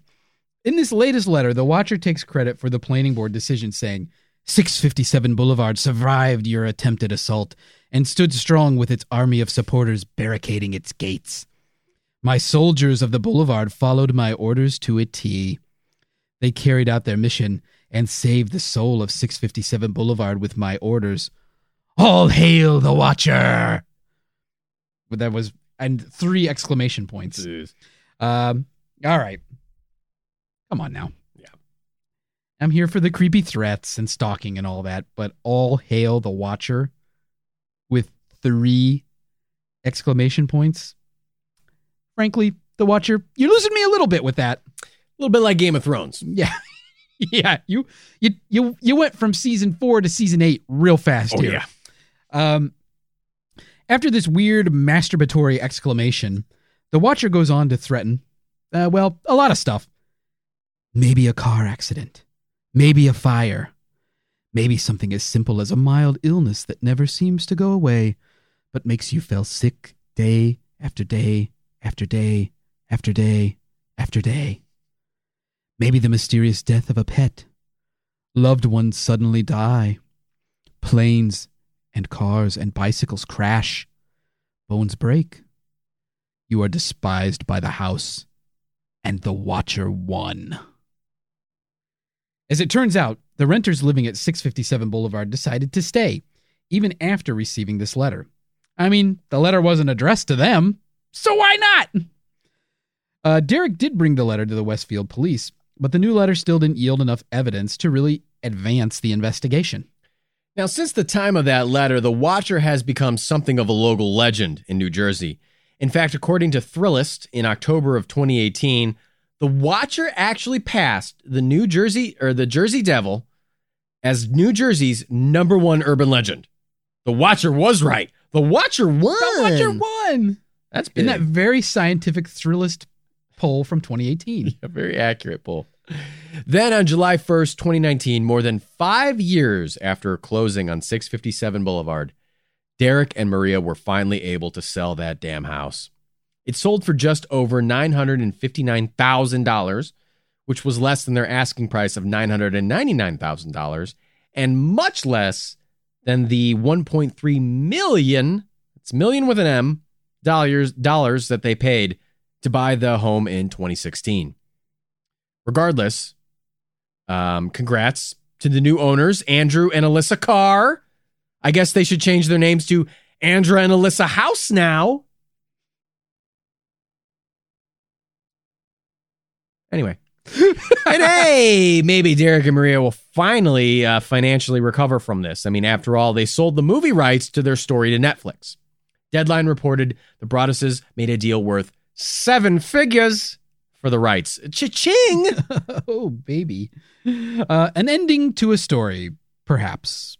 But it's not really an ending of this story. After all, this is a mystery, bunk funkers. We need to figure out who done it. we need to uncover the identity of the watcher. First, let's talk about the house itself. 657 Boulevard in Westfield. That's where it all began. So the boulevard is home to some of the better houses in Westfield. This is a desirable area to live in town. And 657 was one of the nicer homes in the immediate area. When John and Andrea Woods put the house on the market, they got multiple offers which were more than their asking price. People really wanted to live there. Derek and Maria speculated that the Watcher could be one of those potential buyers who missed out on owning the home, which makes sense in a very Scooby Doo sort of way. Just dress up like a creepy stalker and run off the family, then suddenly the house is yours again. The only problem with this very cartoonable idea is that the Woodses cited legitimate reasons for other potential buyers not to hold a grudge. One would be buyer had a health health scare and stopped pursuing the home, and another found a different house. So it doesn't seem like there was anybody in the mix to buy the home who could be the villain inside the Watcher costume. Andrea Woods suggested that it could be someone in the neighborhood, considering all the detail the person had. And frankly, the letters seem like they were written by somebody local. The letters were processed by the United States Postal Service facility in uh, Kearny, uh, New Jersey, which is the UPS's Northern New Jersey UP USPS, excuse me, uh, Northern New Jersey distribution site. If you send a letter from somewhere in North Jersey, which is where Westfield is, that letter has to go through Kearny. Also, the first letter was postmarked June 4th of 2014, which was before the sale of 657 Boulevard was publicly known. John and Andrea Woods had never even put up a for sale sign. June 4th was also only a day after contractors came to the home to begin their renovations. Now, and the renovations that the Broadduses were doing were honestly mostly on the inside of the house. Neighbors reported that the work didn't really cause much of a disturbance, so it's not like there was loud, obnoxious construction going on at the house. Additionally, when the Broadduses showed Detective Lugo around the house, they pointed out uh, where the easel was on the porch, uh, and it could not be seen from the street. If you recall, the watcher mentioned specifically seeing one of the Broaddus children painting at the easel. To get a good view of where the easel was, the Broadduses felt somebody would have to be behind the house or next door. Oh, next door? Just like the Langford family? Da da da da. Uh, anyway, the Langford residence uh, was next to where the easel was on the front porch, uh, on the porch, and afforded the Langfords a good vantage point from which they could have seen the Broaddus child painting. The Langford clan also had lived at their address since the 1960s. It's also worth noting that the Langfords were the only neighbors who had been in the neighborhood that long. This is important because the Watcher said in their letters that their father, the Watcher Sr., began watching 657 Boulevard in the 60s. The patriarch of the Langford clan, Richard Langford, lost the ability to continue being alive in 2002, 12 years before the Broadduses purchased 657 Boulevard. According to the Watcher, they had been observing the home for, quote, the better part of two decades, end quote, after taking over for their father. Westfield police also suspected the Langfords. Derek and Maria first mentioned the Langfords to Detective Lugo in connection with the second Watcher letter, which is the letter that brought up the easel. Detective Lugo told Derek and Maria that he already suspected one of the Langford children, Michael Langford. You remember Michael, he's the Boo Radley type. Anyway, Michael Langford has been had been brought into Westfield Police headquarters for questioning only a week after the first Watcher letter first Watcher letter arrived, before the Easel letter was even sent. During the interview, Michael Langford claimed no knowledge of the letters. Lugo did note that some of what Michael said during questioning lined up with things in the letters. According to Michael's brother, Sandy Langford, Michael was diagnosed as schizophrenic in his youth. He was known to be a bit eccentric, walking through neighbors' yards and peeking into the windows of homes being renovated. Sure, this is maybe a bit weird, but most people on the block thought he was just doing kind, neighborly things, but in an odd way. Regardless, Detective Lugo assured Derek and Maria that his conversation with Michael had been effective, and they shouldn't expect more letters. Hmm. I guess that wasn't totally accurate. Not exactly. Nevertheless, Derek and Maria worked with the Westfield police to send a letter to the Langfords, which announced some phony plans to demolish 657 Boulevard. They were just trolling, hoping to get a reaction. But it didn't work. The Langfords weren't biting, and the Watcher kept sending letters.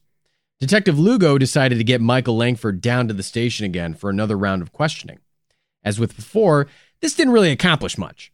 But it did get Michael's sister, Abby Langford, to accuse Westfield police of harassing the family. Now, the Broaddus family ended up hiring an attorney, Lee Levitt, to meet with the members of the Langford family and their attorney. Levitt showed them the Watcher's letters and some photos to support that the Langford house was one of the very few number of houses with line of sight to the easel. According to Levitt, this meeting got heated, and the Langfords reiterated that Michael was not the Watcher. And maybe they were right. I've never seen a picture of Baron Chambliss, but I feel pretty confident describing him as heavily mustachioed. Mhm. Thick, Thick. regal mustache. Yeah. Upper lip comb. yeah. Uh, heavily mustachioed detective Baron Chambliss found something interesting during his investigation. Apparently, the Westfield police had done some analysis on DNA taken from one of the Watcher's envelopes. The analysis determined the DNA came from a woman. Needless to say, this turned the Michael Langford hypothesis on its ear. The revelation made Baron Chambliss take a closer look at Abby Langford. No, not like that, bunk funkers. Get your minds out of the gutter. You're starting to act like me, you degenerates. Disgusting. Gross. Acting like me. No, no, no. This was purely investigative in nature. Abby Langford worked as a real estate agent at the time and also worked at a Lord and Taylor store. Baron Chambliss worked with a security guard at Lord and Taylor who snatched Abby's water bottle one day while she was working. Okay. Yeah, spunk hunkers. That part's weird. Uh, but stick with us here. The police tested the DNA on the bottle to see if it was a match to the envelope. It was not. Then, a little bit after this happened, the Broadduses were told by the prosecutor that the Langford family had been ruled out as suspects in the Watcher case. The prosecutor's office did not provide any details regarding why that was true. The Broadduses suspected that the move might have been to avoid more media coverage, as Derek and Maria had recently told the prosecutor they were planning to file a civil lawsuit against the Langford family. Now, whatever the reason, this was a big setback for Giga Chad. De- Detective Baron Chambliss. the Langfords, the Langfords were prime suspects, so Westfield police had to go back to the drawing board. They uh, asked Andrea Woods to provide a DNA sample, and they also questioned the Woods' son, who was 21 at the time. He was also pretty shocked to find out that he was a suspect. Unfortunately, neither of these actions solved the case. So Baron Chambliss did the only thing he could. He got into the back of a van with his partner, and they staked out the joint. Classic. They parked on the boulevard and kept tabs on 657 through binoculars. Around 11 o'clock that night, a car stopped in front of 657 and lingered for enough time to get Baron Chambliss riled up. He traced the car to a woman who lived in a town nearby and who had a boyfriend that lived in the same block as 657 Boulevard. According to Baron Chambliss, the woman told him her boyfriend played, quote, some really dark video games, end quote. Should just turn up the gamma if you can't fucking see on the dark video games. Baron Chambliss remembered the woman telling him that uh, in one of the games you play as a character called the Watcher. At this time, the gamer was not living in Westfield. This gamer was not living in Westfield. Baron Chambliss got in touch with him. No, bunkfuckers, not like that. Baron Chambliss contacted the gamer. Jeez Louise. Now, gamer boyfriend agreed to be interviewed two separate times, but never showed up for either interview. The police didn't have enough evidence to make him come in for questioning, so, with media scrutiny evaporating, Baron Chambliss quit working the case. Now, while this might seem like a missed opportunity, a male suspect doesn't match with the DNA. To be fair, Baron Chambliss believed the girlfriend he interviewed or someone else could have helped this dark gamer with his letters.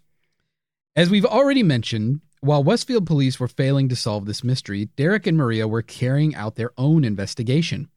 Derek created a map which marked lines of sight for the easel and had an area marked for which houses could have heard Maria yelling their children's names. Not that many homes fit all these criteria. So, in the broadest minds, the Watcher was one of only a few people in the area.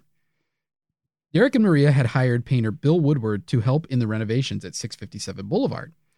While working at the house, Woodward found it strange that the couple who lived behind 657 had lawn chairs pretty close to the property line. Woodward said, quote, One day I was looking out the window and I saw this older guy sitting in one of the chairs. He wasn't facing his house, he was facing the Broadduses. End quote. Hmm. Yeah, okay. Seems a little odd. And as it turns out, the couple had lived in the house for 47 years. Additionally, one of the couple's children was married to a man who grew up in 657 Boulevard. After scouring the neighborhood, both the Broaddus family and the police had come up with plenty of potential suspects, but the mystery remains unsolved. Perhaps the police and the Broadduses missed an important suspect, though. An anonymous poster on the internet suggested that the watcher is or was a high school teacher who used to brag during class about writing notes to a house in Westfield they liked. But maybe this isn't even, even real. Another poster named Peter said they had this teacher in school, and the teacher never mentioned their personal life, especially not about writing letters. There are those people who don't believe the Watcher was a neighbor at all. There are some people who think the Watcher is actually Derek and Maria Broaddus. Dum, dum, dum. Some folks in Westfield pointed out in that in just a matter of 10 short years, the Broadduses uh, went from a $315,000 home to a $770,000 home, finally to 657 Boulevard, which they bought for $1.3 million. But Derek was ready with a, response, with a response to these types of concerns. How does someone go from a $300,000 house to a $1.3 million house in 10 years? It's America! And Bunkfuckers, he's right. It is, in fact, America. Yeah, you couldn't do this in Ass Beatenstein. you get your ass beat. Still, others felt that upgrading homes so frequently maybe put Derek and Maria in over their heads at 657 Boulevard. Locals speculated that Derek and Maria had buyer's remorse, or maybe figured out they couldn't actually afford the house. Whatever the case, they believed the letters were sent by Derek and Maria so they could get out of owning 657 Boulevard. Of course, other folks think the Broadduses faked the letters to justify a lawsuit against the Woodses to bilk the former owners out of their quiche. That's, you know, classic us phrase, bilk the former owners out of their quiche. yeah. Did you mean milk? No, bilk. Oh, bilk? It's an actual word. Yeah. Now, a Boulevard neighbor wrote to a local newspaper to say that, quote, an elaborate scheme is underway to defraud the Woods family for millions of dollars, end quote. And perhaps the local media itself was in on the Broaddus hate train. The Westfield uh, leader uh, ran a story after the Watcher's letters were made public, in which they quoted neighbors anonymously questioning why the Broadduses kept renovating a home they weren't going to move into, or why they did any renovations at all. The Westfield leader also questioned how seriously Maria took the safety of her family. The paper pointed out that Maria had a public Facebook profile with a picture of her children. aside from this hard hitting, victim blaming journalism. the paper also pointed out that Maria's DNA was tested and was not a match to the DNA on the envelopes. But there are still more hypotheses about why the Broadduses did this. Maybe Derek was trying to work out some kind of insurance fraud. He works for an insurance company, don't you know? I do know that. Maybe they pulled this off just to be able to split their lot into two smaller lots. One neighbor said, quote, out of this whole scam artist story, there ends up being nothing more disturbing than this move. End quote. Yeah. Hard to argue with that. Two lots is way more disturbing than a stalker. I mean, whew, Oh man, good lord. I would take any person following me and you know staking out my home over seeing one piece of property split into two pieces of property. Whew, gives me chills. Do the Broadduses, does their fucking greed have no jurisdiction? My skin is crawling. And of course, some people find uh figured the Broadduses were just doing this whole thing just to have a good story to sell. I mean, movie makers were certainly interested. The Broaddus, the whole Broaddus family had multiple offers to sell the rights to the story before and turned them down. The Lifetime channel got so fucking horny for this story that they went and made their own movie based on the Broaddus story without buying the rights. The creatively titled movie The Watcher earned Lifetime a cease and desist letter from Derek and Maria. Now, Lifetime argued they didn't rip off the Broadduses story because the couple in their movie was biracial and that the letters were signed by, quote, the Raven. Another Game of Thrones reference. Another Game of Thrones reference. All that said, as we already mentioned, the Broadduses eventually did ink a deal with Netflix for the rights to the Watcher story. Then on Christmas Eve 2017, several families in Westfield received letters in their mailboxes. These letters had been hand delivered uh, to some people who were outspoken in their criticism of Derek and Maria Broaddus. The letters reportedly accused the recipients of spreading lies about the Broadduses. It also had anecdotes about ignored or unnoticed signs of mental illness in relation to acts of domestic terrorism. The letters were signed Friends of the Broaddus Family. Someone who got one of these letters said the language was similar to the language used by the Watcher. Well, as it turns out, these letters were typed and delivered by none other than Derek Broaddus. That's right, bunk funkers. Derek admitted to crafting and circulating these letters. But he also admitted that these were the only anonymous letters he's ever written. And come on, bunk funkies, you can trust your old pal Derek. Night gathers, and now my watch begins. It shall not end until my death. I shall take no wife, hold no lands, and father no children. I shall wear no crowns and win no glory. I shall live and let die at my post. I am the sword in the darkness. I am the watcher on the walls. I in the shield that guards the realms of men. I pledge my life and honor to the night's watch for this night and all the nights to come. I don't want it. I don't want it. I fucking love her. Don't want it. She's my queen. that, bunk funkers, is the oath of the Night's Watch, the guardians of the realms of the Seven Kingdoms in George R. R. Martin's A Song of Ice and Fire series. But it might also have been the oath of some fucking weirdo in New Jersey. The Watcher is a mystery as unsolved as it is creepy. I mean, for all we know, the Watcher is still out there stalking northern New Jersey and writing distressing letters. So, if you ever find yourselves in Westfield, keep your heads on a swivel, bunk funkers, for you never know what might be lurking in the suburban darkness. Maybe you're in your new home on your tree lined street and you're turning off the lights, ready to go to sleep. You switch off the light in your front room, and there, looking back at you from the street through your window, is the whole enchilada. Hey, I'm watching here.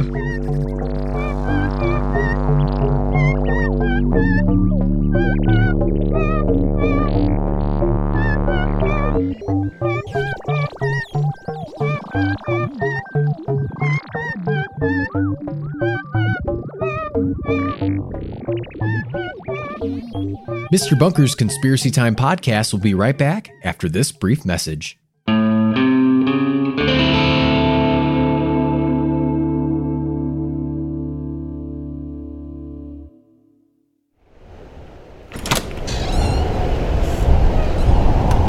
Ooh, it sure is chilly outside, Art. Andy, where's your jacket? Art, did you hear me? The wind chill is 30 below. Andy, I think you have hypothermia. You know, Art, with the horrific chilly weather outside, the only thing that'll warm me up is listening to Andy and Art Debunked, available only on patreon.com slash Mr. Bunkerpod. Are you seriously shilling our Patreon right now? Oh, Art. Laughing at the antics of Andy and Art is all the warmth I need. And for just $5 a month, I get access to all the episodes of the show, behind the scenes updates, sneak peeks at episodes, and I can chat with Andy and Art on the Bunker Discord. Andy, we need to get you to a hospital. We need to get me to patreon.com slash Mr. Bunkerpod. It's so chilly. Oh, God. I'm chilled to the bone. Welcome back, Bunk Funkers. That was our research of the Watcher of Westfield. Boy, oh boy. Um, Boy, oh boy.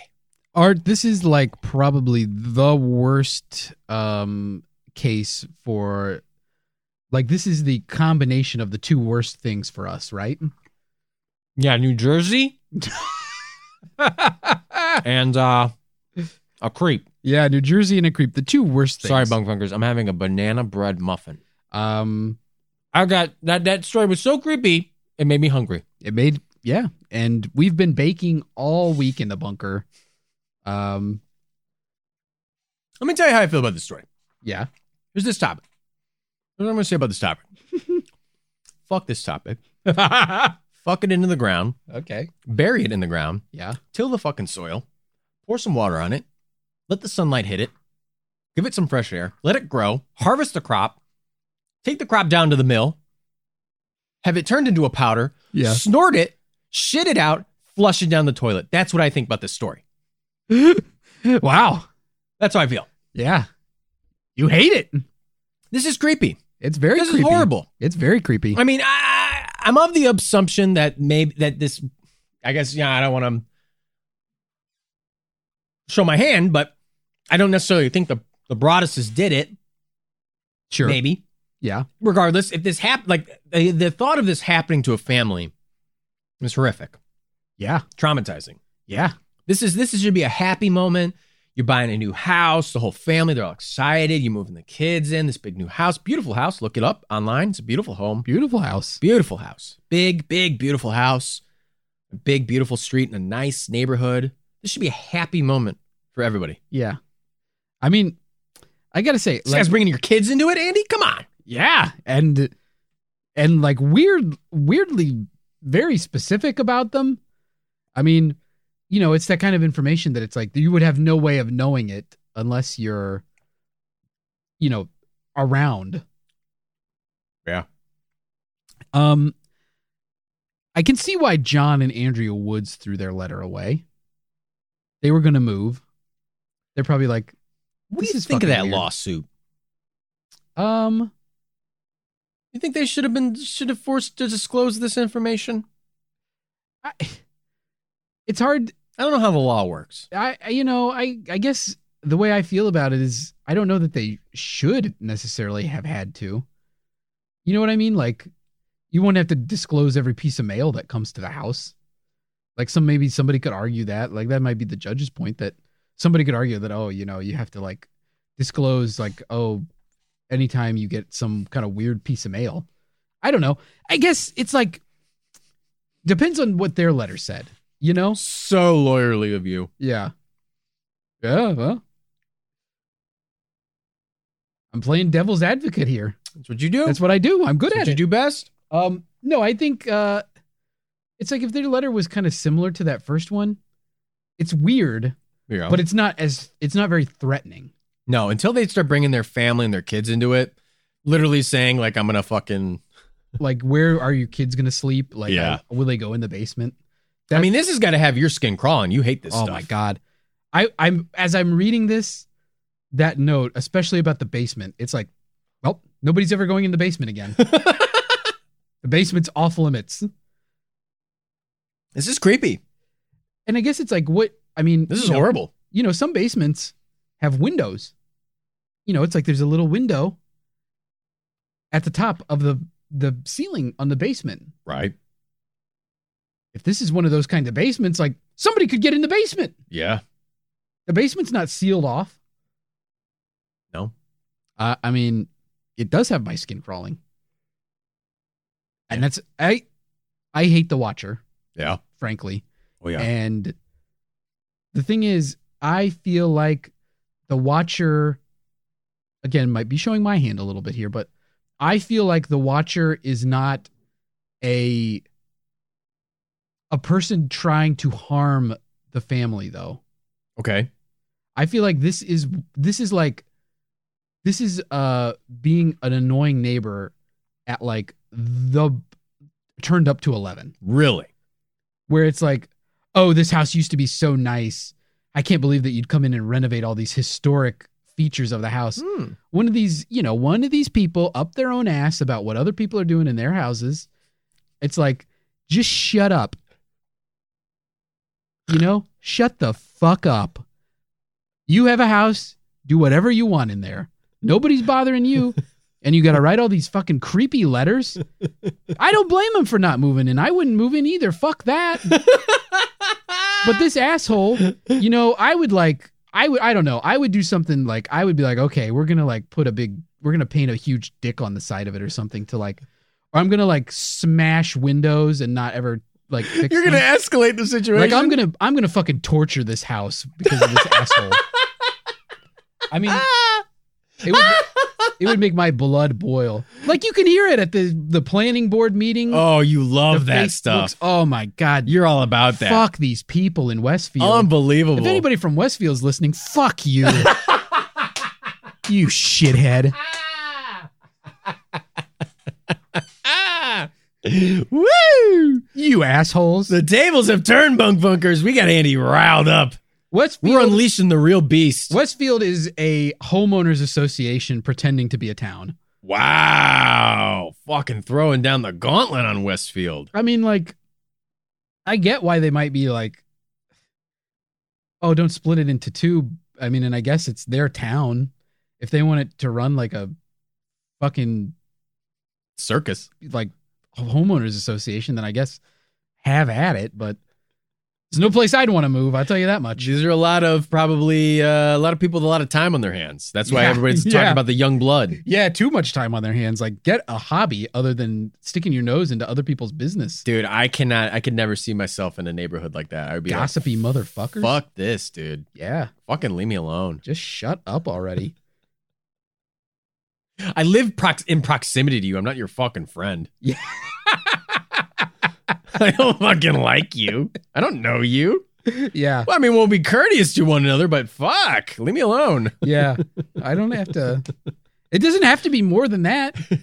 And you sure as hell shouldn't give a shit about what I'm doing inside my house. Especially when it's not like illegal. Yeah, Have you saw me hacking away at like deceased corpses with a chainsaw? Then sure. sure, raise a stink. Yeah, but inside my own home, that's all I'm doing is running a human dog kennel and a human Westminster dog club. to my knowledge, none of And these of those- are these are consenting adult humans who want to be treated like dogs and want to be trained on how to win the Westminster Dog Show, but as a human, the first human to ever do it, and I will win it. nothing nothing illegal about that. I'm taking these humans, I'm running them up the little thing, I'm taking them through the poles. They have to zigzag, they have to jump over. The hardest one is the tunnel. That's You yeah. try to go through that tunnel, they get stuck. Tunnels Yeah. are small. Tunnels are designed more for the dogs than for the humans. I have a border collie named Sparky who is just so much better. Just yeah. absolutely fucking runs circles around these humans. But these are consenting adults, and I don't want my fucking neighbors spying on me, Shia LaBeouf, Disturbia style. yeah, I agree. It's bullshit. Um, I don't. I mean, Good lord. I'm very careful at night to shut my blinds. I don't want somebody accidentally sneaking in when I, you know, like peeking peeking in my window. You turn the light on and people can see what's going on from outside. I know. I used to live, you know, I lived in a certain neighborhood in the city where, you know, I mean, and you, like some of these, um, you'll have like big, not big apartments, but they're like apartments. They're usually like three or four high, and then the on the other corner will be another apartment three or four high, and like so many people just leave their fucking things open. You can just watch people. Yeah.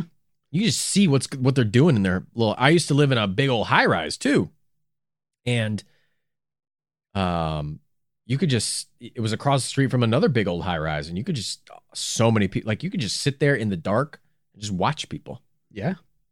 Just they would just leave their shit op- uh, open all day long. Yeah. Everything's lights are on, but the windows aren't covered, so you can just see right in. I know it's crazy. Yeah. Um. I don't think? So obviously somebody's doing this to this house. Yeah, I mean,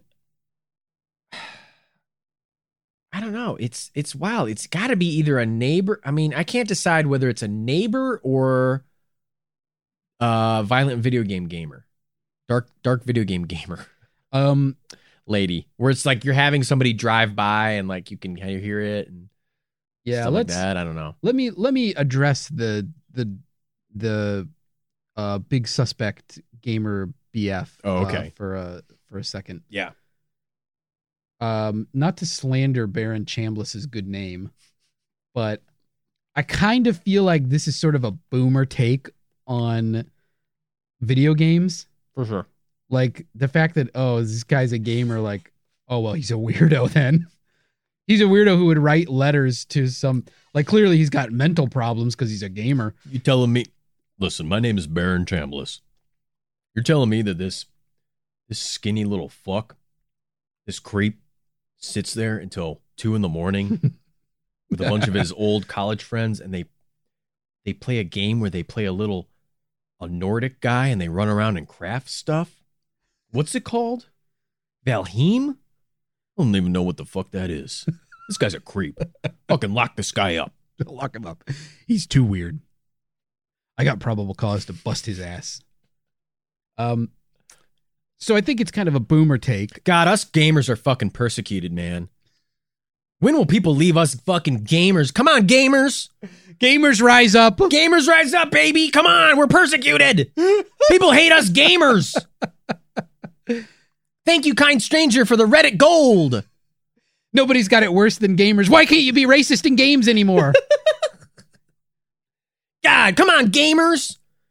Let's get our Mountain Dew together and game. Let's get ready to game. Gamers are supposed to be a world of fantasy. I have to respect people in real life. I don't want to have to respect people when I'm not in real life. Come on, gamers. Let's go, gamers, fellow gamers. Yeah. So I don't want to defend gamers broadly, but I also don't want to No, defend I get it. It is it's Baron a total. Chambliss's presumptions. We've here. always talked about it. It's such a fucking dumb take that if you do anything violent in media, yeah. that it it like influences your. If anything, I believe it's the opposite. It's an outlet for people who Yeah. would otherwise do horrible shit. And I think, uh, according to a lot of the Reddit threads, um, people were chiming in and saying they don't know of any games where you play a character called the Watcher. So the like, thing I think of is Alan Watch or Alan Wake. so this could be like a of little indie game or something. I don't know, but people were saying like this might be like a custom character or something Firewatch. named the character himself. So it's hard to say what game. It could be Second Life, Yeah, something like that. Some kind of role play. and and also this World. you know this is coming from Baron Chambliss. So the woman is not saying like, oh, he's into some dark video games. Like this is Baron Chambliss recalling what this woman said. Right? Maybe Baron Chambliss is a fucking gamer. He's like, that's a dark game, That's a dark fucking game. but he means it on like emotional level. yeah.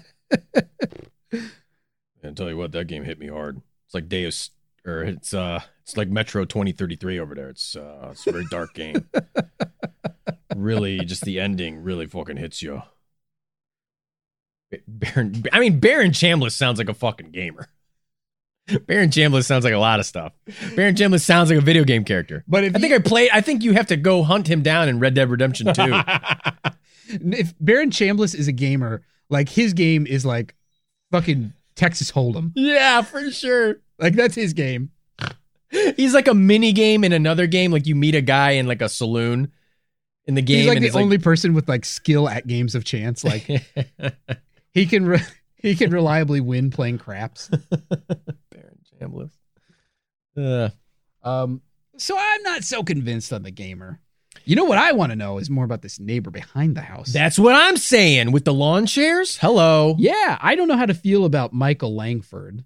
Yeah. Frankly, I mean, the some- Langfords fit the profile a little bit better, but you know they've been explored and there's some not exonerations, but some like I don't want to say like, oh, because they denied it, I believe them, but it's like vehement denials over multiple, yeah and the letters kept coming even after they knew there was law enforcement like suspicion of them. So I kind of don't feel like, like why why would Michael Langford that happen and then he ratchets it up if he already like after the first letter before the second letter's even sent, Right. he's being questioned by Lugo. Why would he be like, I'm gonna turn up the heat on this when he knows that they already think that he's doing it? Mm. I mean, maybe he's not making good decisions, but mm. It just doesn't Uh, make sense. I'm shocked that like handwriting experts weren't able to do more with this. yeah. I mean, I don't obviously the letters themselves are all typed. Right. So the only handwriting is from the signature. what's on the letter, like on the envelope.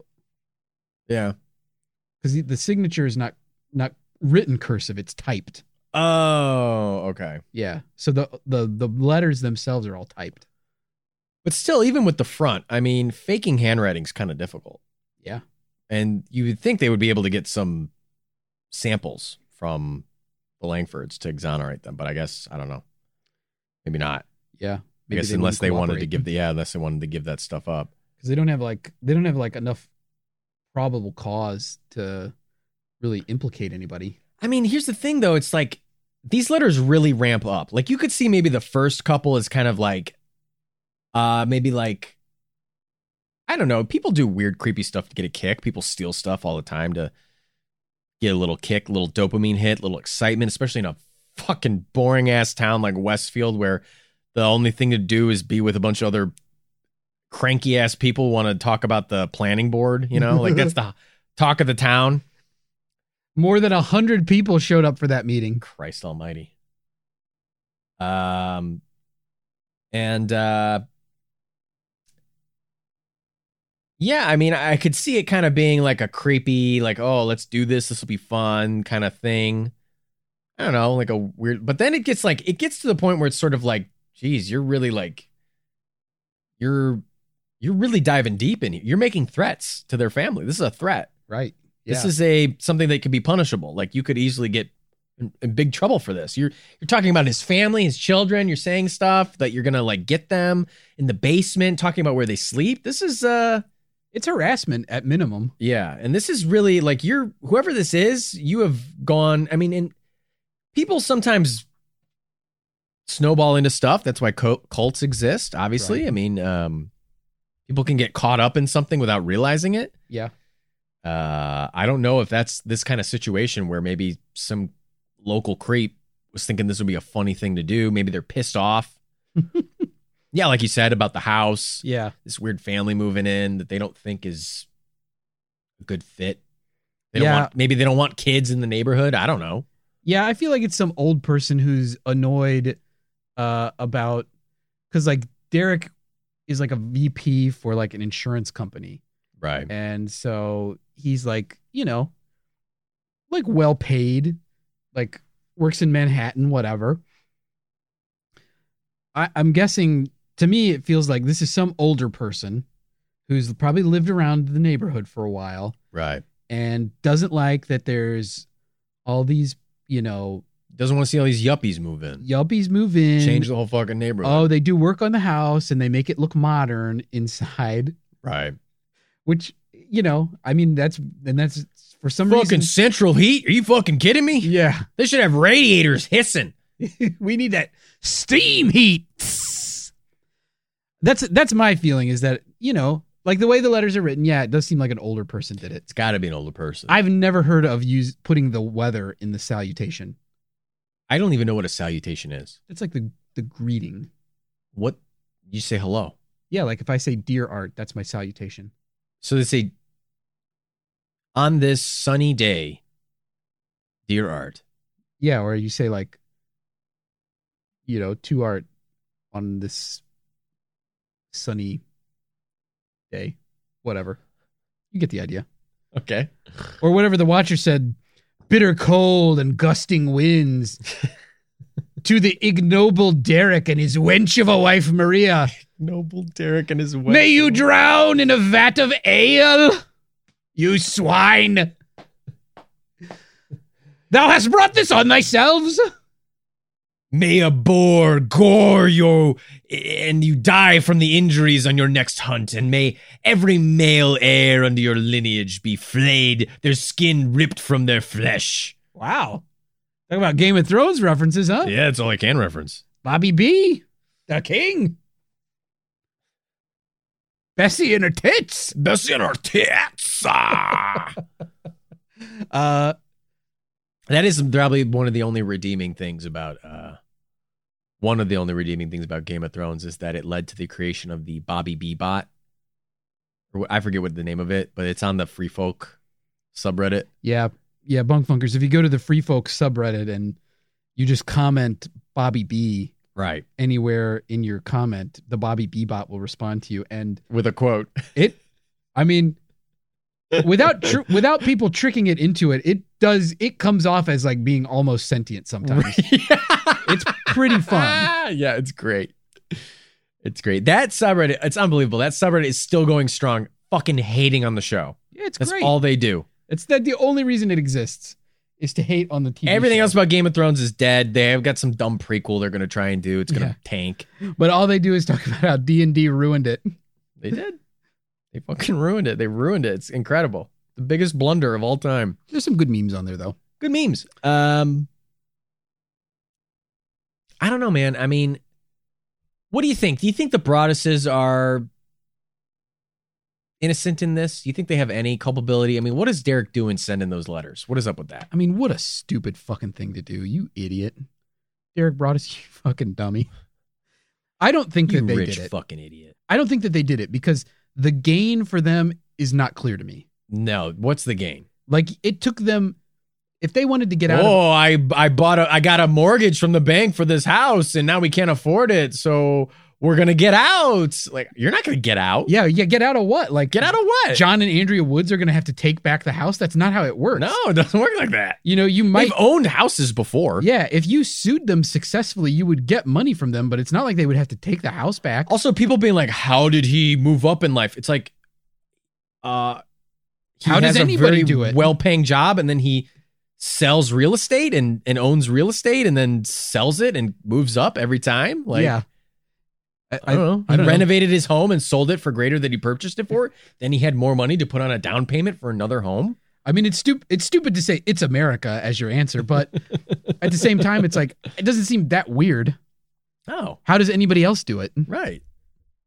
You make good, uh, good financial decisions. I mean, he works for an insurance company. He obviously has some. I mean, clearly they had disposable income. Think about all the people they hired to work on this Watcher thing. Former FBI agents. Uh, no, he's calling in favors from some fucking top brass here. Yeah, It's unbelievable. yeah. Um, yeah, they're obviously connected in many different ways. Uh, Yeah, so I, I failed to see like the gain for them. yeah, I mean, people could say sure they sold the story to Netflix, but they turned down a ton of offers before that. right. After a little while, you kind of go like, you know what, seven figures. Yeah. You know, And you don't have to you don't have the house anymore. kind of life changing money, Yeah. generational wealth. Yeah. Um I, I, don't mean, know. they're wealthy, but this is like, this is like a whole other fucking thing. yeah, this is a different different level. Seven figures. And you know, That's what they said, right? yeah, seven figures. That's millions. Yeah, in the millions. Yeah. That's a lot of fucking money. Single millions. So maybe they got like 2 million bucks for it. Good fucking money. Yeah. And I don't know, it's like I'd take that deal. if I wouldn't sell it to Netflix though. if the whole plan was to well, who would you sell it to? Lifetime? No, not Netflix because uh what did I have written down here? I had something. I have a note written down. you had a note on this? Let me look up my notes, Bunk Funkers. I might cut this out. I don't know. I had a note about this. Uh, behind the curtain. uh, I say selling uh, selling the rights to their story to Netflix is just salt in the wound. I mean, Jesus Christ, leave this fucking family alone. Now they have to have their story told by Netflix, who's gonna fucking make it awful, ruin it like everything else they ruin. Jesus Christ, sell it to some actual fucking storytellers. Yeah, what was the thing that Netflix get, did? get that- like some oh. The Witcher. That's what they pissed you off. Oh, you hate the yeah. I mean, they've was that they've- Netflix? Yeah, Okay. yeah, of course. Yeah, we were told we were going to get a faithful adaptation of a of our beloved series of a beloved series. Um, and uh, they yeah, I mean it's just been butchered. Uh, gamer alert, punk funkers. Woo. Gamer alert, gamers! Hey gamers, come on gamers, fellow gamers, let's go! Who loves The Witcher Three? Uh, Polish folklore alert. Wee wee. so fucking hyped for Cyberpunk. Oh yeah, Cyberpunk. Talk about a letdown. Yeah, I Um, can't wait to make my own penis. yeah, design your own penis. Um, Wait, what were we talking about? Oh, don't let Netflix adapt your story. I, I, yeah, I agree with you. I don't, I don't see them as the. I only see them as the victims here. Now, obviously, you can kind of say like, Derek, what the fuck are you doing, dude? Sending those fucking weird letters. Yeah.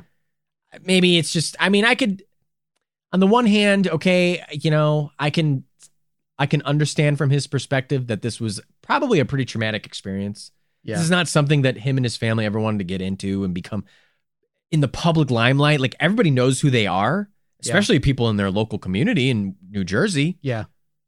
probably has died down a little bit by now but this is a life-changing highly stressful event they're trying to raise their fucking kids at the same time hello Yeah. and uh you know it's uh uh i i guess i can kind of see where maybe he kind of loses it a little bit and does this stupid thing that he Yeah. shouldn't have done Yeah, I can see where he kind of loses it, but I don't know. It's it's pretty stupid. it's very stupid I mean, because it's it's it's impl- it's like you are basically like begging to be like prove the people right that said you were the watcher all along.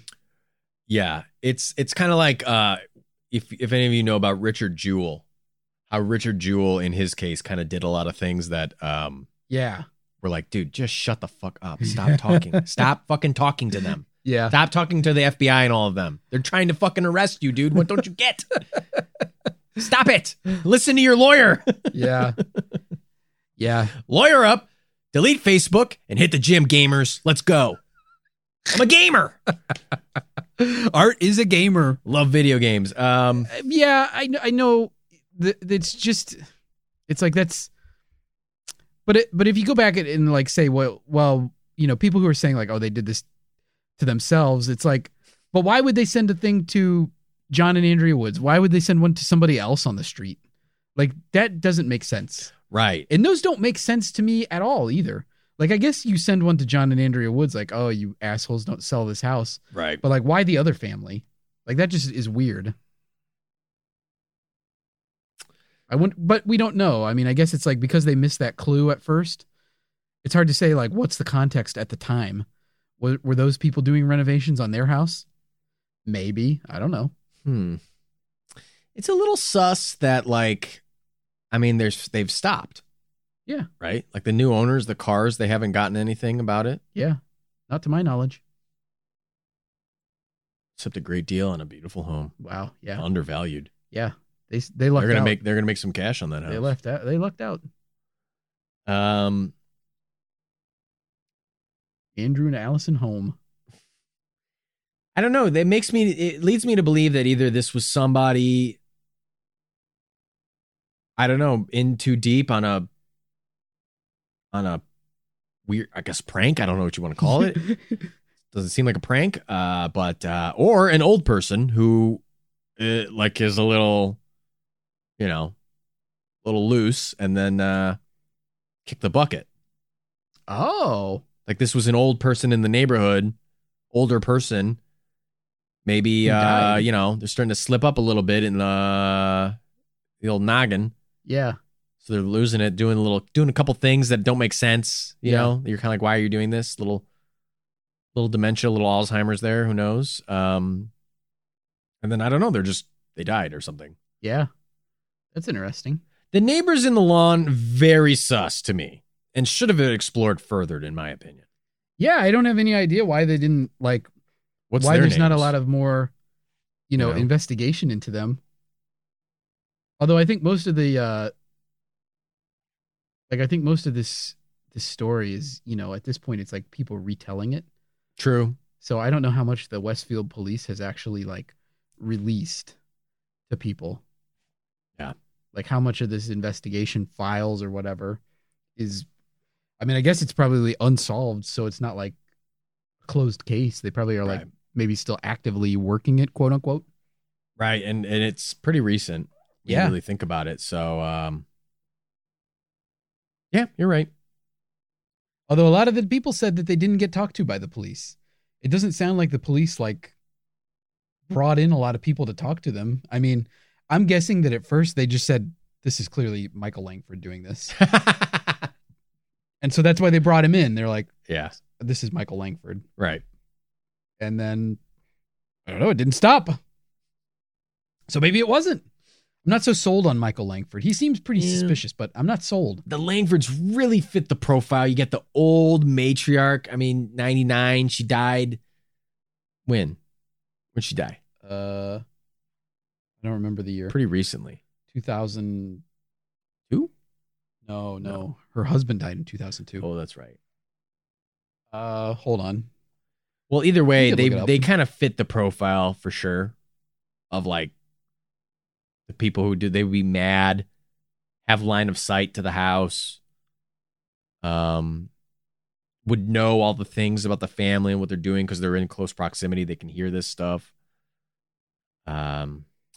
Oh, Peggy died in 2020, Oh, that's right. February 23rd, 2020. She's older, you know, and she's, you know, maybe she's pissed off about this stuff, so she's working with Michael. Yeah, maybe. I guess I never thought about that. they never got any DNA samples from her. Yeah. Missed opportunity. Her body was just laying there. I don't know. Those are the two though that I kind of have my sights set on is the neighbors. It's got to be a neighbor. Would you have moved in? Oh fuck. I mean, I don't have kids. Yeah. In this scenario, so I kind of feel like the the renters. It's like, come fucking try, see what happens. but big house, man, big fucking house. yeah, it's a big house, huge house. like big houses can be real creepy. I mean, you just don't know what's happening in them. But uh, I would get, you know, I would protect myself. I would get a security system and do what I got to do. And uh, cameras, I don't know. Yeah, I definitely wouldn't feel safe though. Yeah. Really wouldn't. I, Yeah. But it, it's fucking hard to back out of a house. Yeah, I mean that's It's the thing is very hard. the Broadduses had the resources to continue paying property taxes and Yes. mortgage on a house they weren't living in. Not everybody has that op- No. option. That's probably this one of the scariest things about buying for the first time is like it's very difficult to unless depends on the area. Uh, but things tend to not be on the market very often, especially good things. Good things tend to go real quick. Yeah. It's hard to know who your neighbors are going to be. yeah, you don't. What are they like? It's not like you. It's not like you go through a tour of the neighborhood before you. Right? And besides, you meet somebody for the first time, you don't know really what they're like. No. It's like well, it's same thing with renting an apartment. I mean, you you you think, oh my god, this apartment's perfect. You go in there. I mean, you had the you had Turns the out you live downstairs from a loud comer. you had the loud comer, yeah, you never know the Hummer and the comer. the Hummer and the comer. You never know. You get in there and somebody's, you know, screaming out loud as they come. You that won't come up in conversation. Nobody goes. Just want to warn you, I'm a loud comer. Yeah. When I come, it's really Yeah. loud. Yeah, I had the same thing happen to me when I moved into my place. Thought it was great. And then all of a sudden, oh, paper thin walls can hear everything. Wonderful. Yeah, Sucks. yeah. Not an easy process. And um, it's difficult to know. And uh, I don't blame the Broadduses. I don't. Luckily for them, yeah, they had the means to never have to move in. But would I move in?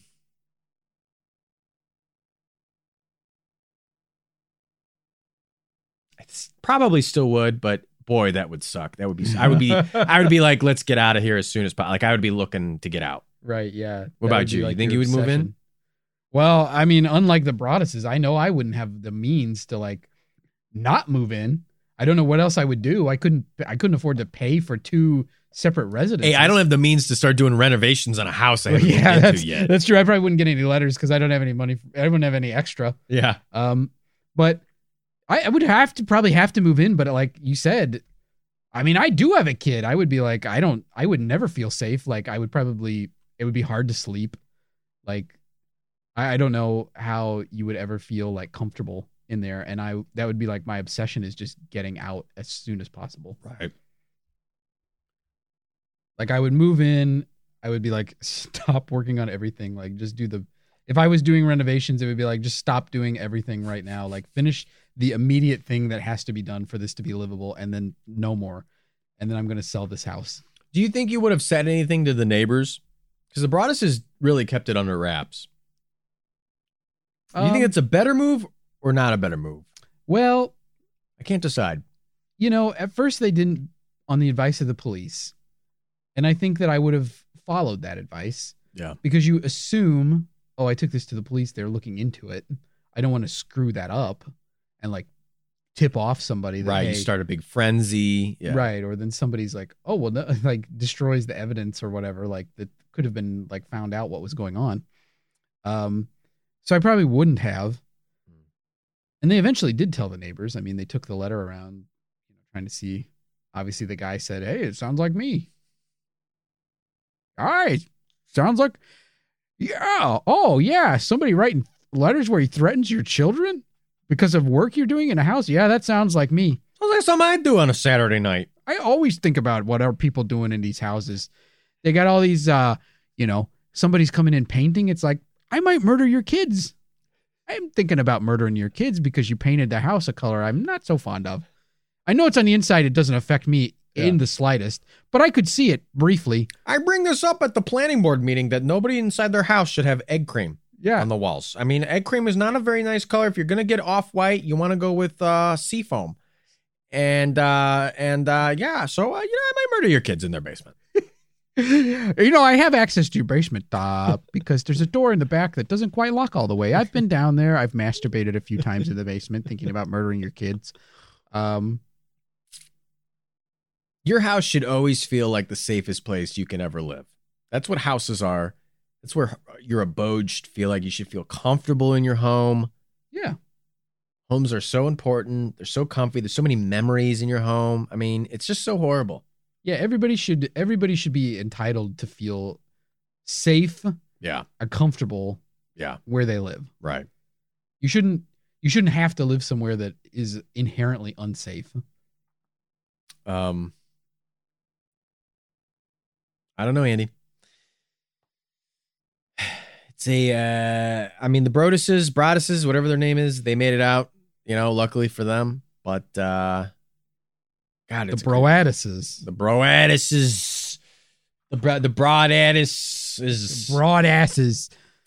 what do you think here? Should we get to old verdicts or, uh, Yeah, let's get to verdicts, baby. Okey-dokey? Um Try and figure it out. see. I gotta get my patented bunker scale. Get that scale. Bunker scale. Bunker scale. I'm gonna get a bunker scale. Bunker scale. Bunker scale. Uh, okay, bunker scale. Hmm. So I guess we're gonna be doing verdicts. I'm just gonna place a verdict with my, you know, favorite suspect. Sure. Um, and maybe I'll do more. I don't know. We'll see what happens. We'll see what happens. Uh, I'm going plausible plus plus. Wow. The neighbor, the creepy neighbor, Whoa. sitting and watching the house. Wow. Plausible plus plus. I think that dude's a weirdo. I think he should have been looked into more. Wow, wow, wow, Uh, without knowing anything about him, I hate him, and he should be taken to jail. wow. Holy shit. You heard it here first, folks. Andy, not a fan of creeps. Um, just gonna throw out uh the Broadduses themselves. Uh, plausible molecule, Okay. like we talked about. I'm just not convinced at all. Not convinced at all. Plausible Michael plus Michael plus. Langford, straight plausible, Wow. or the Langford family at large, Langford family at large. plausible. You know, I'm not totally sold on the Langfords either. I really think it was that creepy ass motherfucker behind the house that was doing this stuff. Um, Yeah. Some busybody, dumbass, fucking Wow. sitting there on the property line, spying in this house. Piece of shit. Get a life. Pick up a hobby. Bunkfuckers, you're seeing the true Andy. Let's buy this old fucking idiot a computer so he can play solitaire and keep his mind on his own fucking business, okay? Bunkfuckers, are you hearing this? You know, all this furor over two lots, if this dumb shit could have minded his own fucking business about stuff happening inside the house to begin with, there wouldn't even have been two lots on the table. Nobody would even have to think about it. It's some other jackass's fault. Bunkfuckers, suddenly Andy's hair has been combed back. It's greasy. He's wearing a gold chain. He's got a uh, he's got a white undershirt on. and uh, he has a large Italian sub in one hand. When I growed up, they called me pork roll. You were that was your nickname Down at the, Jersey mob. Shore, they called me, hey, pork roll. A gabiche. Oh god! Wow, what a what a fucking verdict! What a fucking verdict, bunk funkers. You're seeing it. Andy gets riled up about busybodies who get in his business. Stay out of my business. Leave him alone. Stay out of it. Leave Andy alone. Um, incredible. Um, I'm gonna go. Uh, Hmm. I think I'm gonna match your. Oh, Well, I'm gonna match plausible plus plus for the creep in the back. okay. To all my creeps in the back. um, ooh, I got a creep in the back. Ooh, Oh, oh, I need to go see my chiropractor. ooh Rick Moranis. Ooh, gave me a creep in the back. Uh, oh, Rick Moranis and his Magnum dog gave me a creep in the back. Oh, I can't sit down now. Yeah, I think plausible plus plus for the creep in the back uh, with the lawn chairs. Very weird. Get a life. Uh, I'm just gonna say the Langfords in general. Mhm. My my Langford theory, plausible plus. Oh, okay. A little more, a little more plausible. I want both of them looked at a little bit more, but obviously Peggy Langford is gone and the Watcher has disappeared. So, uh, yeah, I uh, I would definitely, I would say those two, and then um, yeah, I, I'm not even gonna. I mean, I'm gonna go case closed on the Bradises, Bradises Oh, wow, okay. as a uh, suspects. I don't. There's nothing to gain. There's Yeah. nothing to gain by becoming. I mean, how do they know that this story is going to be sold to Netflix? Like, Yeah. and they turned Years down later. multiple offers. Like, it's like if they were really that greedy, they would have taken the first thing right off the bat. Like, this. I don't know. They waited until even after the media sensation died down to sell it. Right, So they didn't take advantage of the media coverage. right. Nobody. I don't know. I just don't see these well-off people who are like well-to-do, have a full family, seem to come from. There seem to be just quote unquote normal, just people who just want to. I don't know. You know, just want to work and make money and live in a house and have their kids go to school. Like, Yeah. Why why subject yourself to be, to national scrutiny, putting your name out there? I mean, it's just it's such a career risk in so many different ways that you know people digging into your personal life even more. Yeah. Like, no fucking run of the mill person usually wants that. Yeah. so I'm case closing on them, but uh, My my molecule of plausibility is mostly punitive for Derek Right. sending those other letters. right. Well, slap him on the wrist and I on the butt. Yeah. It's, We don't know much about Derek's Could have closed the case, but you wrote those letters, Derek. Can't Yeah. close the case now. We don't. We know he's a. We know he's a Brodus or uh, Broadus, but we don't know if he's a broad ass. You know what I'm saying? Yeah, He's from Ass Beatenstein, so He's from Ass Beatenstein, but uh, Bunk Funkers, we are from Verdictstein, and uh, those were our verdicts. Verdictstein. Verdictstein. Let us know what you think. Yeah. Um, of course, you can always email us, MrBunkerPod at gmail.com. Find us on Twitter and Instagram at MrBunkerPod. Find us on YouTube at our new YouTube URL, youtube.com slash forward slash C forward slash Mr. Bunkerpod. I think that's it. I don't remember. You'll find us on YouTube. you can also search for Mr. Bunker. yeah, it comes up. Pod. You Yeah. can search it. Um, and uh, if you feel so inclined want to support the show, help keep the lights on, you can always support us at patreon.com slash Mr. Bunker Pod, where you can get new episodes every month of our Patreon only show, Andy and Art Debunked.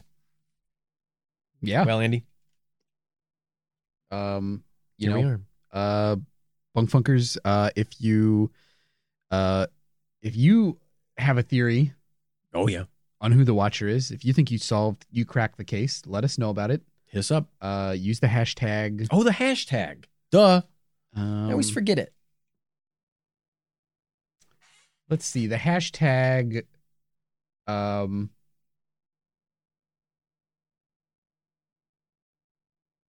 Hmm.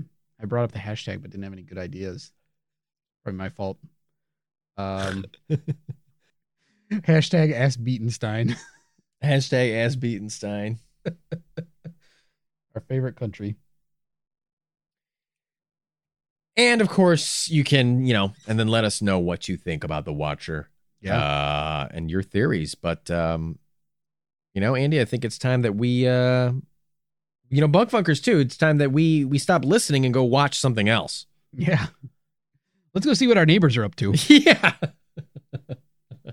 well, hopefully we won't be finding uh, you know, a neighbor like Mr. Bunker because for not the titular Mr. Bunker, but for my putative Oh. co-host. Andy Hart. I'm Art Stone saying that was the whole enchilada. Yummy.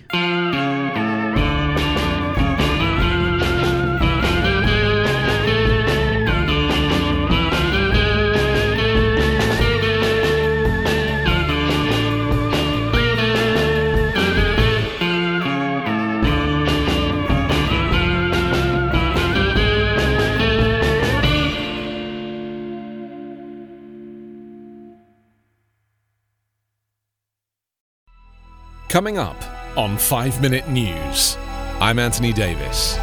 You might think it's partisan because maybe it's critical of one side or the other, but it's not. It's just the truth. And I think that's also something that's kind of unusual for Americans listening to the radio or to podcasts because the news landscape in the States has been so partisan for so many decades. So, five minute news is verified, truthful, independent, unbiased, and essential world news daily.